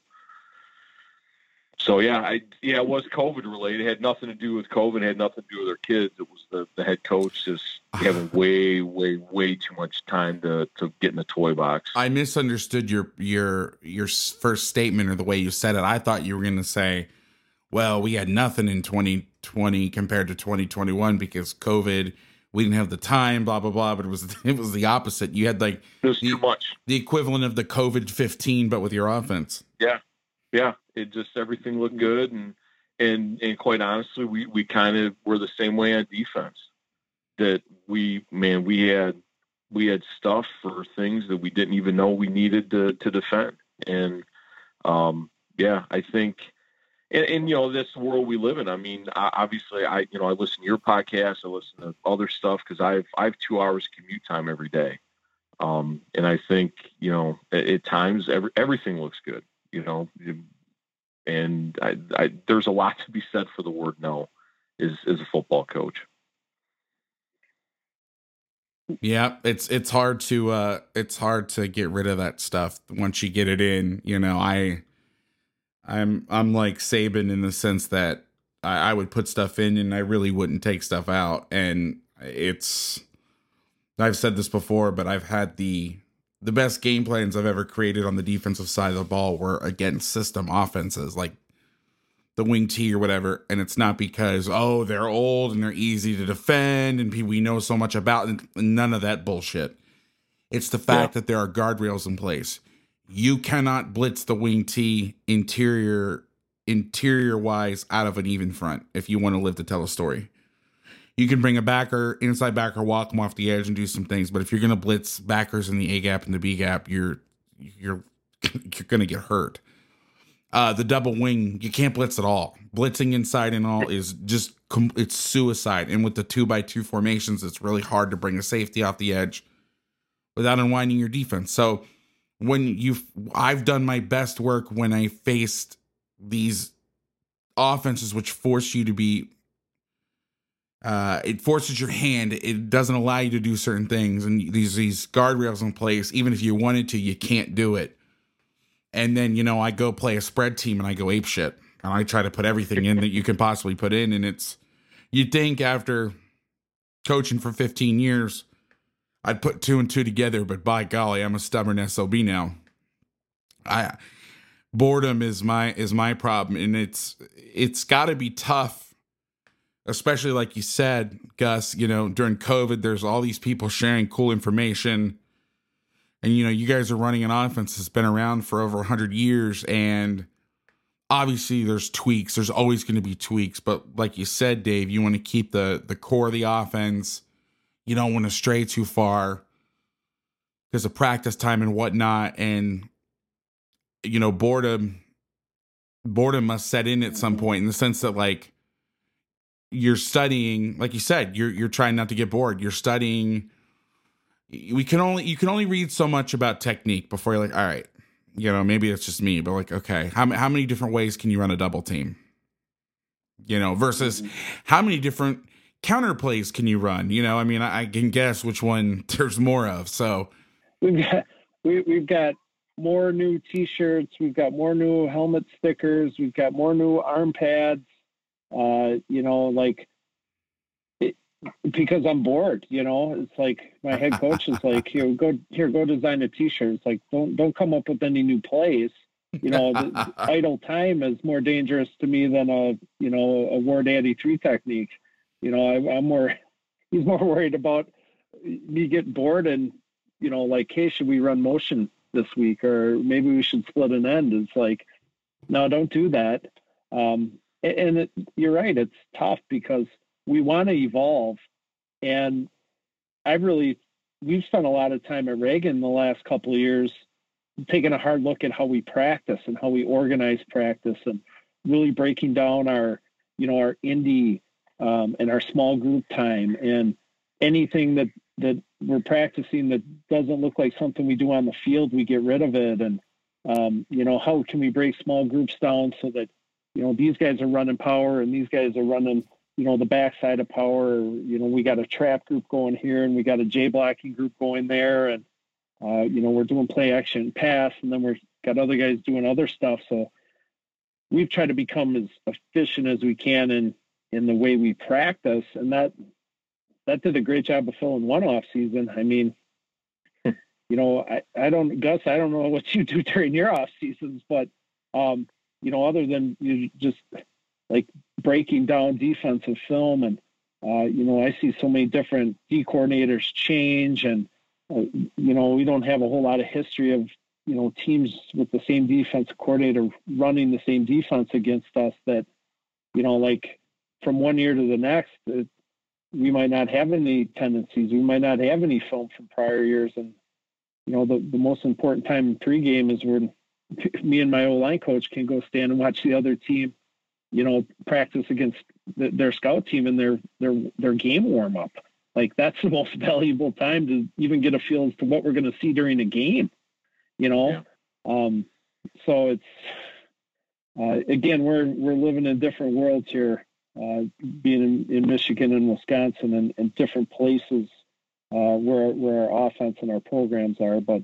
Um, yeah, I mean, again, we've talked about this before, but you got to do what you see. And I think that, you know, some guys, you know, they're going to be in the same position you're in, Dave. They're going to be the smaller, you know, so have smaller numbers with less experience in terms of running this offense. So I think your insight, although I know that you've deferred to Gus because he's done this longer and um, has more experience and has done more schematically because of what he mm-hmm. sees I think there's some really some real value in in your insight into, you know, playing this, especially for beginners, guys that maybe haven't done it as long. And I know you're not a beginner. I mean, I, I don't want you to, I don't want to yeah. to put that out there. Uh, but in terms of you're not able to do a lot of stuff. And I, the last question I'm going to ask, actually, you know what? We'll we'll go to that right now. This is a good segue. So we have a few minutes left. I've got two quick questions for you. Yep. Um, so Dave, I'll start with you on this one. Sure. Do you think, and I know that I want to ask this in a non insulting way because I think that it, this question could be looked at in a way that's like, what you think our offense is that easy? You can just do it in 10 minutes. That's, I, I want to say this up front. That's not the case. However, when I was at Serra High School, we ran the double wing. So before I got there, they were a flexbone Air Force, Navy flexbone team, mostly 30 personnel. And then they ran the, the double wing, under center double wing and how we structured it was, or how they structured it before, is they only practiced the double wing 20 minutes a day and they treated it as a special team. So Serra's platoon, so they'd have offense, defense, and then they'd only practice the double wing 20 minutes a day, and everybody would come together, just like just like a special team. And they kept the rules simple. You know, basically it was everybody blocked down. I don't want to give out I don't want to give out too much. But the rules were simple and we were able to run the offense. And when Stephen Lowe and I came in in 2013, we converted the team to a spread offense, Tony Franklin style off the bat. And then we evolved from there. But we kept the double wing, and there was a safety blanket. And a couple things that it did for us. One, it gave us a toughness that I don't believe that you can get from being in the spread all the time. And I know I'm mean, people are rolling their eyes and oh whatever you know, um, that's old school thinking. I'm just here to tell you when you have a piece of an offense where you're standing foot to foot and you're trying to step together with somebody and knock the ever living shit out of them. And it, it, it just gave us a harder mentality. Um, I've been on other spread teams, I've coached on other spread teams, and we were not as physical. And and it gave us a way to be physical and to tee off on people that and again, we were not soft in running zone, but I'm sorry. I don't care what anybody says. You can give me all the arguments in the world. There's nobody that, unless they're just genetic freaks and the guys doing the double team suck, but there's no way that you can tell me that inside zone is a more physical play than putting two kids foot to foot, stepping them together, and running a true double team. Not a scoop, not a combo off, a double team where you are just trying to displace somebody in, into a linebacker's lap. And it really provided a it provided a platform for a lot of things. It brought the team together. Now I know you don't have this problem, Dave, because you got a small team anyway, but you know, a lot of the times our head coach was coaching offensive line and and he had been from going from being like the DC to the offensive line coach and he didn't see the defensive players for half the practice. This was a way to bring us together. It was a way to unify us in the locker room we had open tryouts for every position. You know, most we try to keep the line intact, but the tight ends would sometimes be DN, sometimes they'd be um, linebackers. You know, you never knew, but we were at Serra for five years, and it culminated with being in a state championship game. And we go into halftime; it's 14-7. They come out, they score on the first drive, go 99 yards. It's 14-14. At one point in this game, we had four out of our starting five linemen out. Now, two of them were out uh, one of them was out before the game started. Another one got his ACL torn on a questionable behind the play tackle. I'm trying to say this nicely on an yeah. interception. And then the center hurt his hand, and then somebody else did something. Our quarterback, we didn't notice after the game, had broken ribs. So here we are in a state game against a team that was far physically superior to us. Well, they were on offense. Defense, it was it was more even. We have four starting linemen out and a quarterback who's got a clipped wing. We call power right. The front side guard blocks down, completely whiffs. The backside guard pulls around, doesn't block a soul, and we get nine yards. We won the game 38 14, and this was the number one offense in the entire country.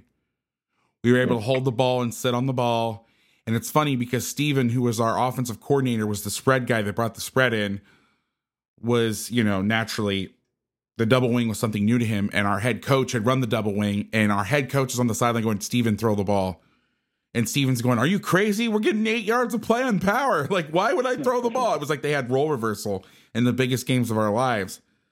And so I tell that story because one of the goals of this podcast is to bring to light offenses that are a little niche, a little, you know, that there's jokes about there being a cult. There's no joke about, you know, there's no joke about, oh, are you in the are you in the Gus Malzahn cult? Like, ha ha ha. Like, that doesn't exist. There's a reason for that. And, you know, you guys are passionate about this offense.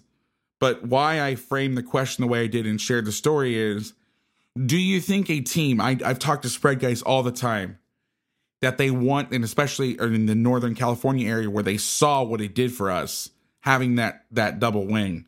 And and frankly, we played De La Salle, we wouldn't be in one snap of it because they were physically superior to us then across the board, and then um, you know, passing game we had a chance because they are used to defending the split back V every day. So we got out of it. I mean, there's some weeks that we're like, I guess we'll have it in, but you know, it enabled flexibility. But do you think that this offense can be dumbed down to a point where a team that runs more of an open style attack could adapt pieces of the power T to put in as a package? Or do you think it's like no you you can't like you know and just just simple run power maybe not maybe not even trap but like a modified dive because i know trap takes some time. But maybe like a modified dive concept a power a keep maybe one counter and a play action pass or two. Do you think that's you think that's able to be done? Dave i'll start with you. I, I think i think teams have an appeal to running the t formation and they run plays out of the T formation that that resemble a goal line or short yardage offense. Uh, I, I, think the power T offense is far too complex, although it looks simple. The details of what we do and how we teach our kids, their footwork, their steps, the fakes, the closeness, the intimacy, the speed, it it consumes your entire practice and your season to repetitively do those things so that you can become really good at it. Now, the I think there's aspects of the power T like you can definitely take to your eye. I think teams totally underutilize faking. Uh, you know, Gus uses some layered handoff with the fullback. I use layered handoffs full time, and I think I think faking and how we fake as as power T coaches is something that any coach running any offense that has some sort of fake can benefit from. Uh, that's one aspect, and that's that's pretty easy to to incorporate into research. But what I find interesting is when when coaches ask me, "Hey, can I make this into a package?" Um, you know, we want to use it for a change of pace. We want to uh, all of a sudden be a spread team, and now we're going to double tight full house tee, and we're just going to change some things up we're going to use it on the goal line. And like, I don't even comprehend that, that type of philosophy anymore as far as a package. I mean, we're one package and the advantages that we get from that are 99% awesome advantages. We have one area where it's a disadvantage. I'll get to that at the end, but the cool thing about the Power T is our kids believe that any play we call can be a home run. We don't get into third or fourth and long and pull something magical out where our kids go, hey, you know, our kids are on the sideline like, hey, did you see Poltrock called this play? Because we don't have that. We don't have that trick play. We don't have that special play. I mean, if it's if it's fourth and eight, we will call trap I mean, because that's a home run hitter for us. It powers a home run. Every play is a home run hitter, and our kids know that and they believe that. So, you know, our entire offense is a goal line package. Our entire offense is a is a third down package, right? And we have that mentality every time we step out on the field. But the beauty of it, what you don't what you don't necessarily see is And as a stand, as a fan standpoint, is like, uh, you know, they just they're a scrum, right? There, there's really no blocking scheme. They're just kind of a wedge offense, and you know, there's not many people in the stadium on a Friday night that know the details of what it is we're doing, um, except maybe you know your O line coach and the the defensive coordinator on the other team. Like it's so complex that it's it's hard for other teams to practice on their scout team. Uh, at least in our state where they don't see it. I mean, Gus probably gets better, you know, scout team, uh, you know, out of opponents than what we're going to get. I mean, we find it humorous sometimes when we see, you know, the scout team try to emulate our offense. Um, but the thing that you don't see and you might not understand is that our kids believe, man, that when it's when we when we call power, it's it could be a home run every single time. You know, we're not waiting for four verticals. You know, when we call trap, it it's going to go, and the the expectations now is that, you know, three is the minimal, right? Four or five is what we should get. You know, we're hoping for as many plays as we can in that nine to ten yard run, uh, but ultimately, every time we hand the ball off, we want it to be a home run. And our kids truly believe that. And I don't know if there's many offenses that are like that, uh, where, you know, it's like, uh, you could call a play and go, oh, this is just a waste of a play, you know, and we're going to be lucky to get four yards on this one. Where every time you call a play in the huddle in our offense, you feel like it has that potential. Now, where we struggle is when their philosophy doesn't quite work, right? You want to you want to get the ball and score every time. You want to limit possessions, right? You want to grind it out and and not let the ball get in the other hands, right? So the idea is to get the lead and sit on top of that lead and keep building on that lead, right? So when you play a team that's bigger, faster, stronger, more athletic, and you get behind, well, then there's there's everyone's they're going to point that out and and hold up the red flag. And well, what do you do when you get behind? You know, your offense isn't built for that. You know, and in, in some ways, you got to be comfortable with saying, well, when we get behind, we're going to keep doing what we do because every play we could score instantly if it hits the right way. You know, and I, I've seen T teams come back where they haven't gone into their two minutes offense and they haven't run spread and they've just kept doing what they they do and maybe they do it a little bit faster pace and they don't huddle as long and they get up to the line and they try to you know call two plays you know on the huddle and then you know get up the line run the next play right away. Like there's ways to do it but you know if we get in a situation where we're coming from behind and it, the philosophy of our offense isn't working the way you, you got to be you got to be able to accept the fact that you're going to lose those games and uh, you can't go into the next week going well geez maybe we need to practice our two minute offense more maybe we need to develop something to uh, to counteract that well you know we just we just don't do that. We don't put a lot of stock into that. We don't practice two minute offense a whole lot, although we have it. But um, as far as putting that in as a package,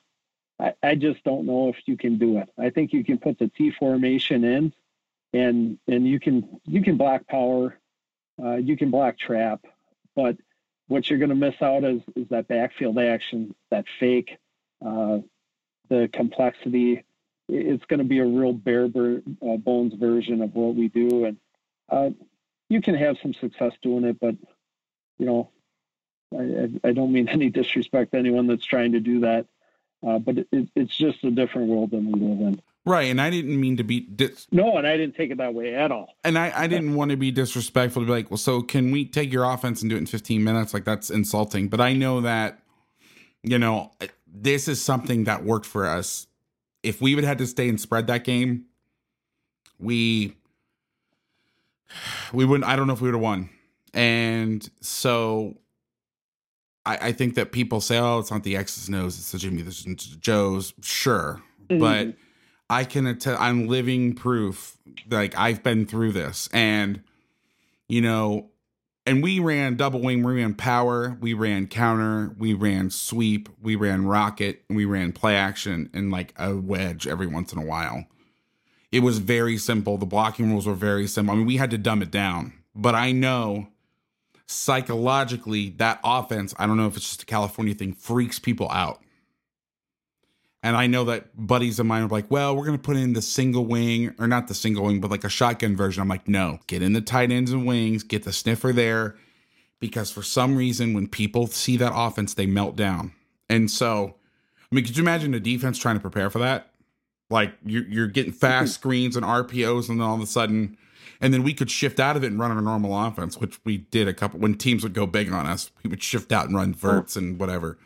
But you know, I know a lot of people say, well, it can't be done or, you know, that's a, that's not good. And I mean, there's certain offenses like I wouldn't try to do with the wing T as a package, but something where, you know, you could take the pieces of maybe not, like I said, maybe not the trap, maybe not all the fakes and everything, but get a power, get a counter, like something, because I, I believe, you know, you said you'll run trap on fourth and eight and, and having that belief that, First of all, we're not going to be in fourth and eight very much because we're not going to get negative plays. But we have that belief. But sometimes, you know, fourth and one, and the other way, if it's fourth and one on the one and you're a spread team, you need something to, you know, when that when that red zone starts reducing routes and whatnot, you need something just to say F you and turn around and just go forward. So I, I was just curious about that. Like if there was a way to strip out some of the pieces of it. And I, and I guess you, you brought a beautiful point up, which was there's the T offense and the T formation. Those are two different things. I think that's and and and you see that with like the wing T. People go, "What's the wing T?" Oh, it's buck sweep. No, I know wing T teams don't even run buck sweep. Yeah. You know what I mean? It's it's a it's a philosophy. It's an or as they say, an order of football. Uh, Gus, what are your thoughts on this?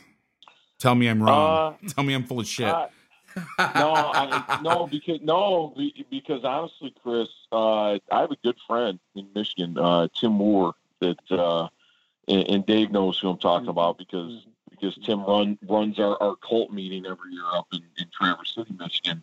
Uh, Tim won a state champ. Tim Tim won a state championship doing that, uh, where they were they were half spread and half T. Now I think the difference was, you know it was a small small town football. All of his kids came up in the T, uh, and he had a group of athletes that, that absolutely fit the spread, but also they could get in the T because they'd run it since Pop Warner football, uh, and he won a state championship doing it that way. Um, so I mean, I've seen it done. Um, you know, we, and we've dabbled. I've dabbled uh, throughout the years. Our best success are in years where where we're not uh, dabbling in like like single wing or anything like that. Um, but the other thing too, Chris, that, that I would I would say is in a state like California, you guys have spring football. Um, whereas obviously Michigan, Wisconsin, Ohio, Pennsylvania, you don't have that. Uh, so I would say, yeah, if you're in a state where you have spring football and you have 12 practices or 15 practices, no, we don't get we don't get anything like that. We get maybe, well, in the section I was in, we got five practices and it was in shorts like and half the baseball team was still playing baseball. We had we had a we called it spring football. It was like 2 weeks at the end of spring but it literally rolled into summer. Like gotcha. it wasn't anything. It wasn't like in Florida where you got 15 days and you scrimmage and you're in pads and whatnot. But yeah, sorry, I had to cut you off. No, but I, I, mean, I totally think. I mean, it's doable. I mean, anything's doable, right? I mean, if, if you're if you're organized enough and you can coach it up and and you got the right kids, um, I mean, that might be the thing to put you over the top because you know, from a defensive standpoint, like you're mentioning, I mean that that's a tough ask. If you can line up ten personnel and run RPOs effectively, and then come in and, and line up 32 personnel, but but keep the same 11 guys on the field uh, I mean, that's tough. And then if you get in a situation where people are trying to match personnel, like we think you're going to be in T, so we go big, and then now you're in 10, you know, that, I mean, that's tough. And it, I mean, it, it all comes back, you know, can you, can you effectively do that and, and hurt the defense? But yeah, I, you know, eh, no, I don't want to get long winded because obviously we're, we're getting late, but um, I, yeah, I, I think it's doable. I don't think it's easy. Um, but you know, sometimes winning is not easy, but but it sure as hell is fun. Absolutely. All right. last question, then I'll give you the scenario and get you guys out of here. We've been going on for a while. I apologize. All right, Gus, favorite play action pass in the offense? Uh, key pass. Take me through that. Uh, basically, it's the quarterback key play. Uh, so everything is going to look identical to the off tackle play. Uh, and what I tell my guys is not only does it have to look identical, it's got to sound identical. So when we put it in our first name pads, the first time I call this play, I'm like, I'm closing my eyes and I'm like, I need, I need to hear the run. I need, I need to hear what, what we call our off tackle play. Um, so on the front side, we're going to get uh, a simulated combo block by, by the tight end and tackle. Uh, and that tight end is, is going to essentially slam release. So he's going to step down, give a give a really good combo block look, get hands on that that five technique or that what we call six eye, uh, and he's going to hang on that guy for for a two count, one thousand one, one thousand two, and then he's going to spin out to the flat three yards deep. Um, the tackle and guard play side guard are going to fire out, uh, and their essentially protection is is is going to be um, you know, man protection, they're going to block it the same way that, that we would block keep.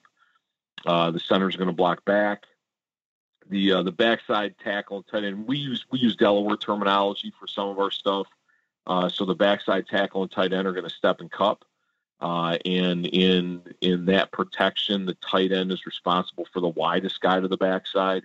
Uh, the tackle has number two.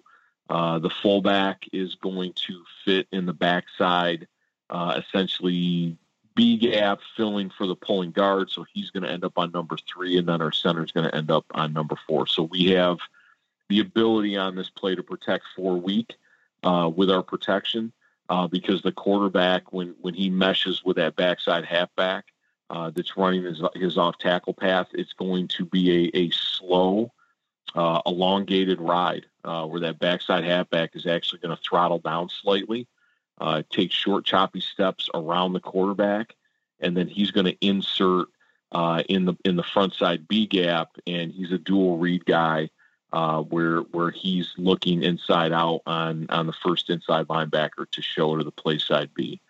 Um, so deception should be good, uh, but we don't want him to be a, a down the field guy because he is. If we were to get a run through in that front side B gap, he is responsible for that. Backside guard is going to pull uh, fairly flat down the line of scrimmage, and he's he's trying to circle up the end man on the line of scrimmage. So he wants to get down the line of scrimmage as quickly as possible, um, get to a position that's at least one yard outside the end man on the line of scrimmage, uh, and then he's going to turn and look to engage, but not not go beyond the line of scrimmage. Frontside halfback is is going to find the cleanest path out that is that and the way that we coach it is it's not a J path and it's not a pass release. It has to be somewhere in between. So if it's a J path, they're too tight and they get hung up. They typically, honestly, get tackled typically by an outside linebacker. Uh, and if they're too wide, that screams pass. So we want them wide, but not too wide. Find a way out, and they're going to run an eight-yard flag route. Uh, so the quarterback, like I said, is going to slow mesh with the backside halfback, come off the ride, get his eyes up, and he's looking flag first. Um, and if that's not open, he's looking to the drag underneath. And if the drag is remotely covered, then he's going to make a go call. Um, and we've had to kind of change how we coach this because back in the day, that go call put put the play side tight end on a dedicated peel back block um, and and we would we we would get kill shots. Um, and now obviously you can't coach it that way. So now now we coach for him just to turn back towards uh, the ball and uh, and set a pick and take a charge from uh, from the nearest defender on on a go call. Um, but you know, from a defensive perspective, if I'm like a play side safety or corner and I'm keying tight end and near back, I mean, I see tight end down block, I see lineman coming off the ball low hat. Uh, I see the halfback inside. I see a backside guard pull. Uh, everything about that play on the first three steps is going to screen pass. Uh, and if that guy's flat footed or he takes a step forward, that halfback's going to be beyond him. And now it's a question of whether we can actually throw it and catch it. So that is, I mean, I think every every T team that is that is their base day one install pass play. Uh, there's obviously different route combinations you can run with with a play side tight end and, and the play side halfback. Um, but that through the years, through the ages, has been uh, old reliable. Love it. How about you, Dave? Yeah, that's that's my go-to two-point play because uh, you always get a you know you get that quarterback uh, run run pass option. Um, my my favorite play is based off of that uh, quarterback key pass. Uh, what we do is um, we keep the backside guard home. Uh, we take the backside tight end and drag them across the field. Uh, our quarterback makes a a token fake to our halfback. We we want everyone to know that the quarterback still has the ball, and and then we throw our halfback up and the to clean up any kind of garbage we can find, um, and then our quarterback proceeds to sprint out. What we do what we do off the backside is similar to what Gus says. We'll hinge back there. Um, with our guard and our tackle, we'll insert our fullback into that that A or B gap. Um, and then we tell our quarterback to get, instead of sprinting out to start getting some more depth because we throw it back to the fullback on a throwback screen um, to that weak side. So our backside tackle uh, and guard, you know, essentially they they eventually let those guys go through, and when we get guys that attack hard off the backside edge, uh, it, it sets up that fullback gets out there and you know, makes his block, and then we get a little screen team by our tackle and, and guard. Uh, and then your quarterback turn, pretty much turns and throws it blind, but uh, never had one pick six. Uh, we don't run it too often.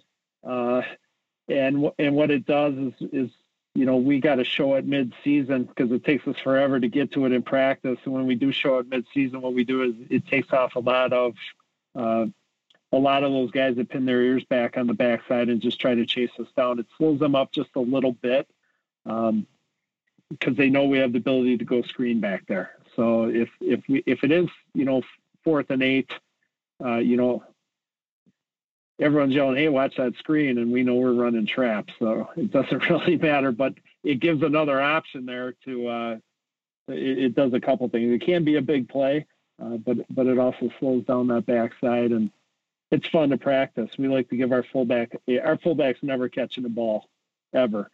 So this is the one play where he gets uh, you know our, to get his hands on the ball and to be a receiver. So we kind of uh, we throw him a bone there. That's my favorite play action. There you go. Now, guys, we've been going for almost three hours now. um, and it just shows that, you know, an offense that's been around for so long and, and has so much history. We're just scratching the surface. I mean, I know. I mean, think about this. I mean, you've done this for 15 years, Gus and Dave. Eight years? Is it eight, six? Yeah. Yeah, I've been a few different places, but yeah. Yeah, I mean, you just the the between just between the two of you, not to mention, you know, throwing guys in like Irv, how how just how much knowledge there is in the level of detail. And like you said, if you're going to run a few plays, you got to be detailed, you know, because otherwise, what are you going to practice? You know what I mean? If you're not going to practice a bunch of different plays, you're going to practice execution. Has to be the smallest of details. And I, I really have respect for guys. That's probably my biggest weakness as a coach is eye for like the minute details, the real technical, technical stuff.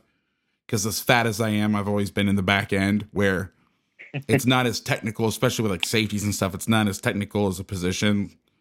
You know, they'll be like, Coach, how should I do my stance? I don't care. Whatever's comfortable. As long as you're not, you know, changing directions or having to hop up when your stance or you're too low or whatever. But there's not, I mean, could you imagine just telling an lineman that? Is, I don't care. You know, I don't care about your stance, whatever. Hmm. You know what I mean? But the details there.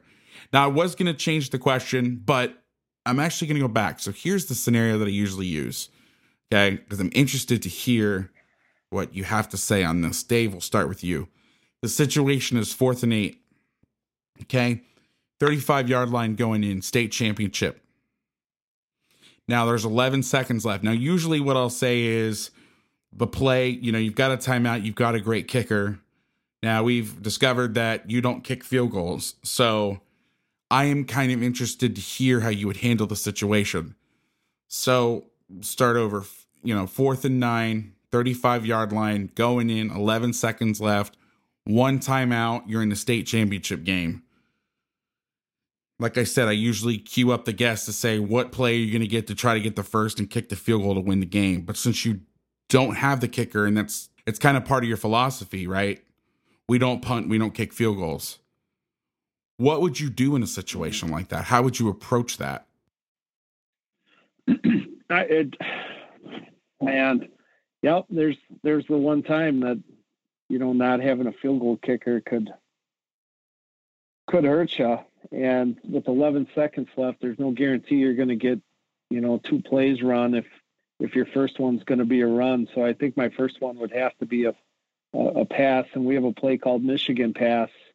Uh, mm-hmm. That's bad. It's you know it's a it's a play action pass, and there's you know, we we typically run it one way, right? We put both tight ends on a flag.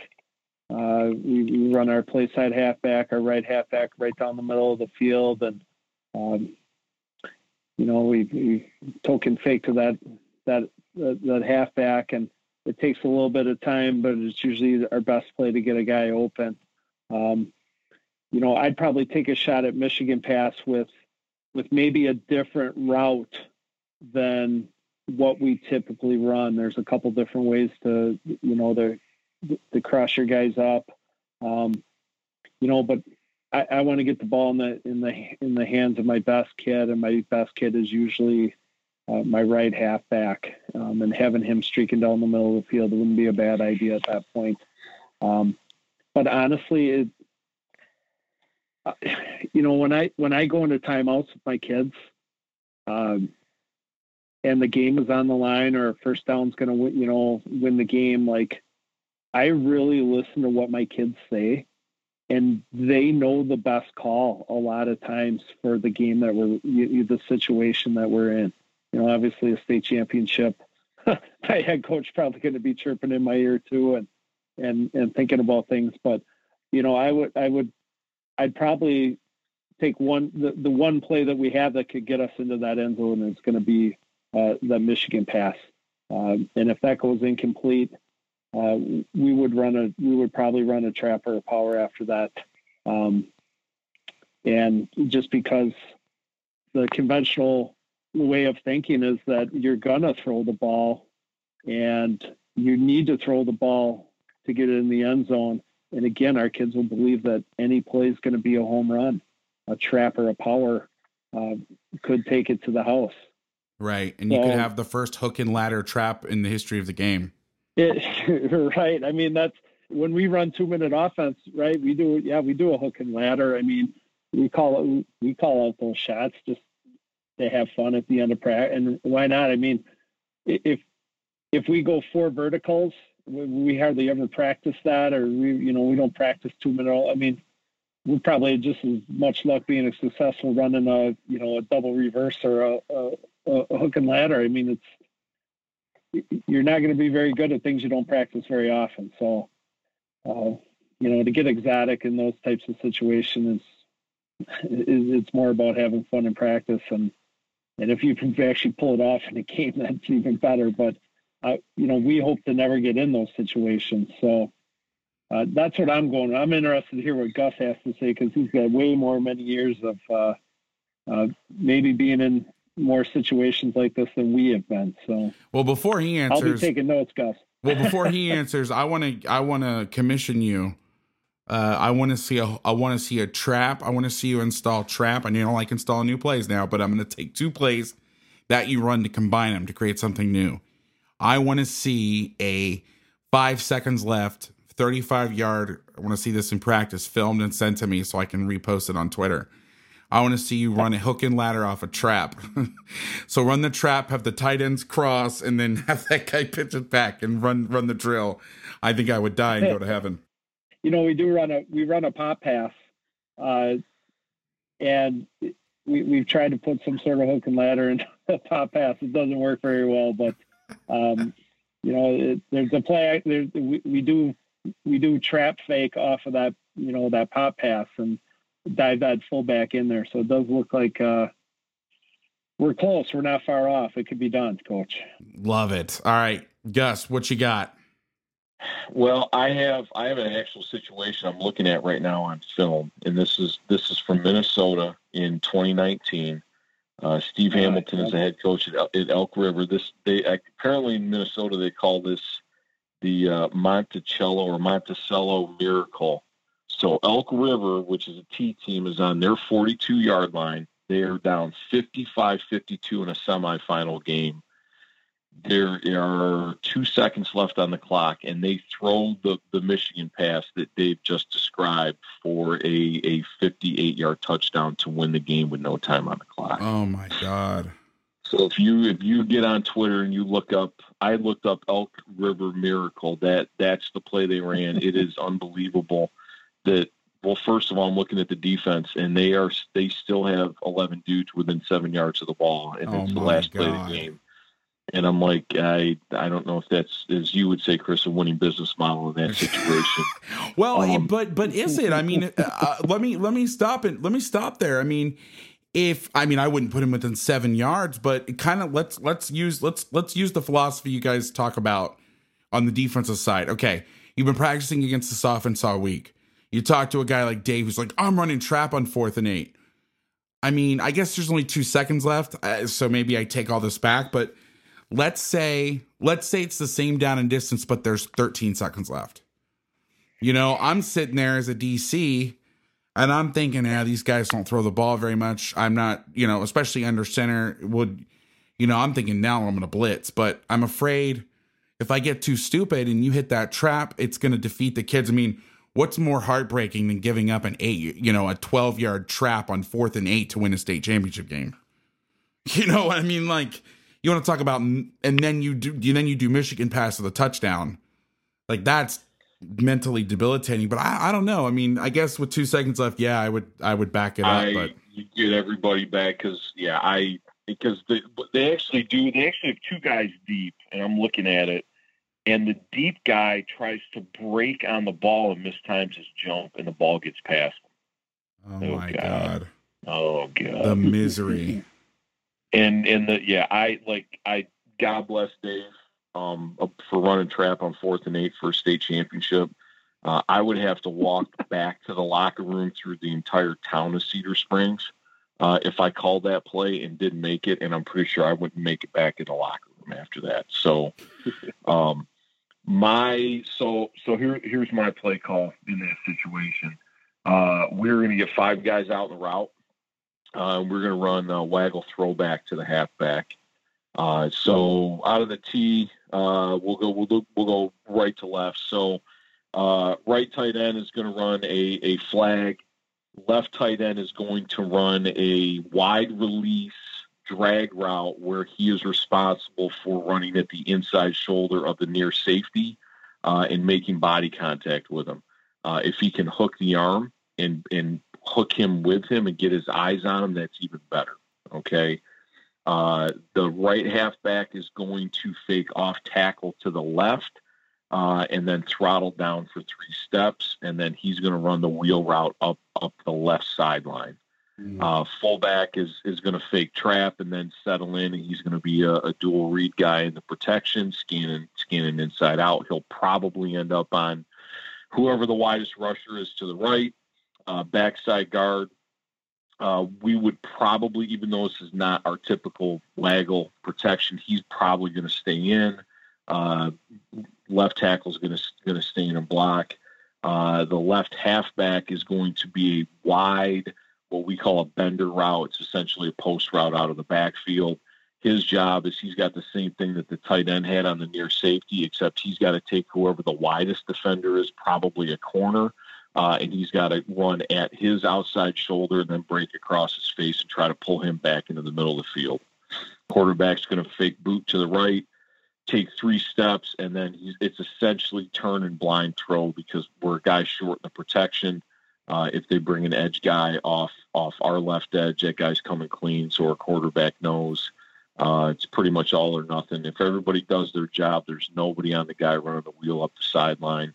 Uh, the quarterback's gonna gonna get stroked in the face. Uh, but I just, you know, I tell them like as you're hitting the deck, whatever whatever sideline yells the loudest, you're gonna know if you either completed it or landed landed in the stands. So, um, that's you know I'm I'm looking at you know not not the exact same situation, but a but a third and six on a 35 in a in a playoff game from a couple years back. We ran it and, and got 30 yards on it. So, um, you know, and, and, obviously probably calling this coming out of a timeout uh, and reminding our mm-hmm. kids that you know if if we complete it and you're not going to score, you get your ass out of bounds. Um, you know, if we get tackled inbounds and we've got to run up and spike. Or, well, you've got one, you've got a timeout. Oh, that's right. Yeah, yeah, yeah, yeah, So we, we, yeah, so yeah, we would run up and call the timeout. But we obviously, if you're not going to score, then then get out of bounds if you can. So that yeah, that's that's my play. Awesome stuff, guys. Thank you so much for your time. I did not expect for this to go this long. I kind of when I started this podcast, well, I'm going to keep it to an hour. I'm going to keep it to an hour. You know, I want to I want to shorten things up. Now we're over three, but a fascinating discussion about something that doesn't get talked about enough. You know, if you're a head coach and you're in an area where your kids are more physical and strong than they are fast, um, if you're going up against a bunch of spread teams and you want to run a different offense and you want to play defense and control the ball, control the clock, control the game, and and you've listened to this and you're like, damn, this is some really cool stuff, or or you have some ideas, hit these guys up. They're phenomenal coaches and they're phenomenal men. Uh, both have been super nice to me. Before I let you guys go, shoot out uh, or shout out your Twitter handles, Gus. You're at at, at Gus Kapolka. Yeah, Gus underscore Kapolka. Real simple. Perfect, and that's K A L P O L K A. K A P O L K A. Okay. And then uh, Dave, what's yours? Uh, Rock Poltrock, P O L T R O C K. Uh, my nickname's Rock, so easy to remember. These guys are are just great dudes and love sharing their knowledge and you may have to pass a few background checks and some maybe some weird blood brother kind of rituals but i'm sure they'll talk to you they talk to me and i'm a i'm a the enemy. I'm the defensive coach. So, coaches, I, I appreciate your time. Thank you so much. Thank you, Chris. It was, it was a pleasure. Thanks a lot, Coach.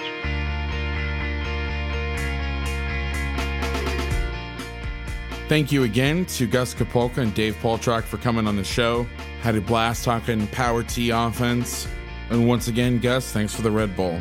Housekeeping notes check out the Kurt Warner Q&A webinar and the new Belichick Flores dime package video that I put up on YouTube, youtube.com slash Coach Vass Football. Check me out on Twitter at Coach Vass and also the show's account at Run Vass Option.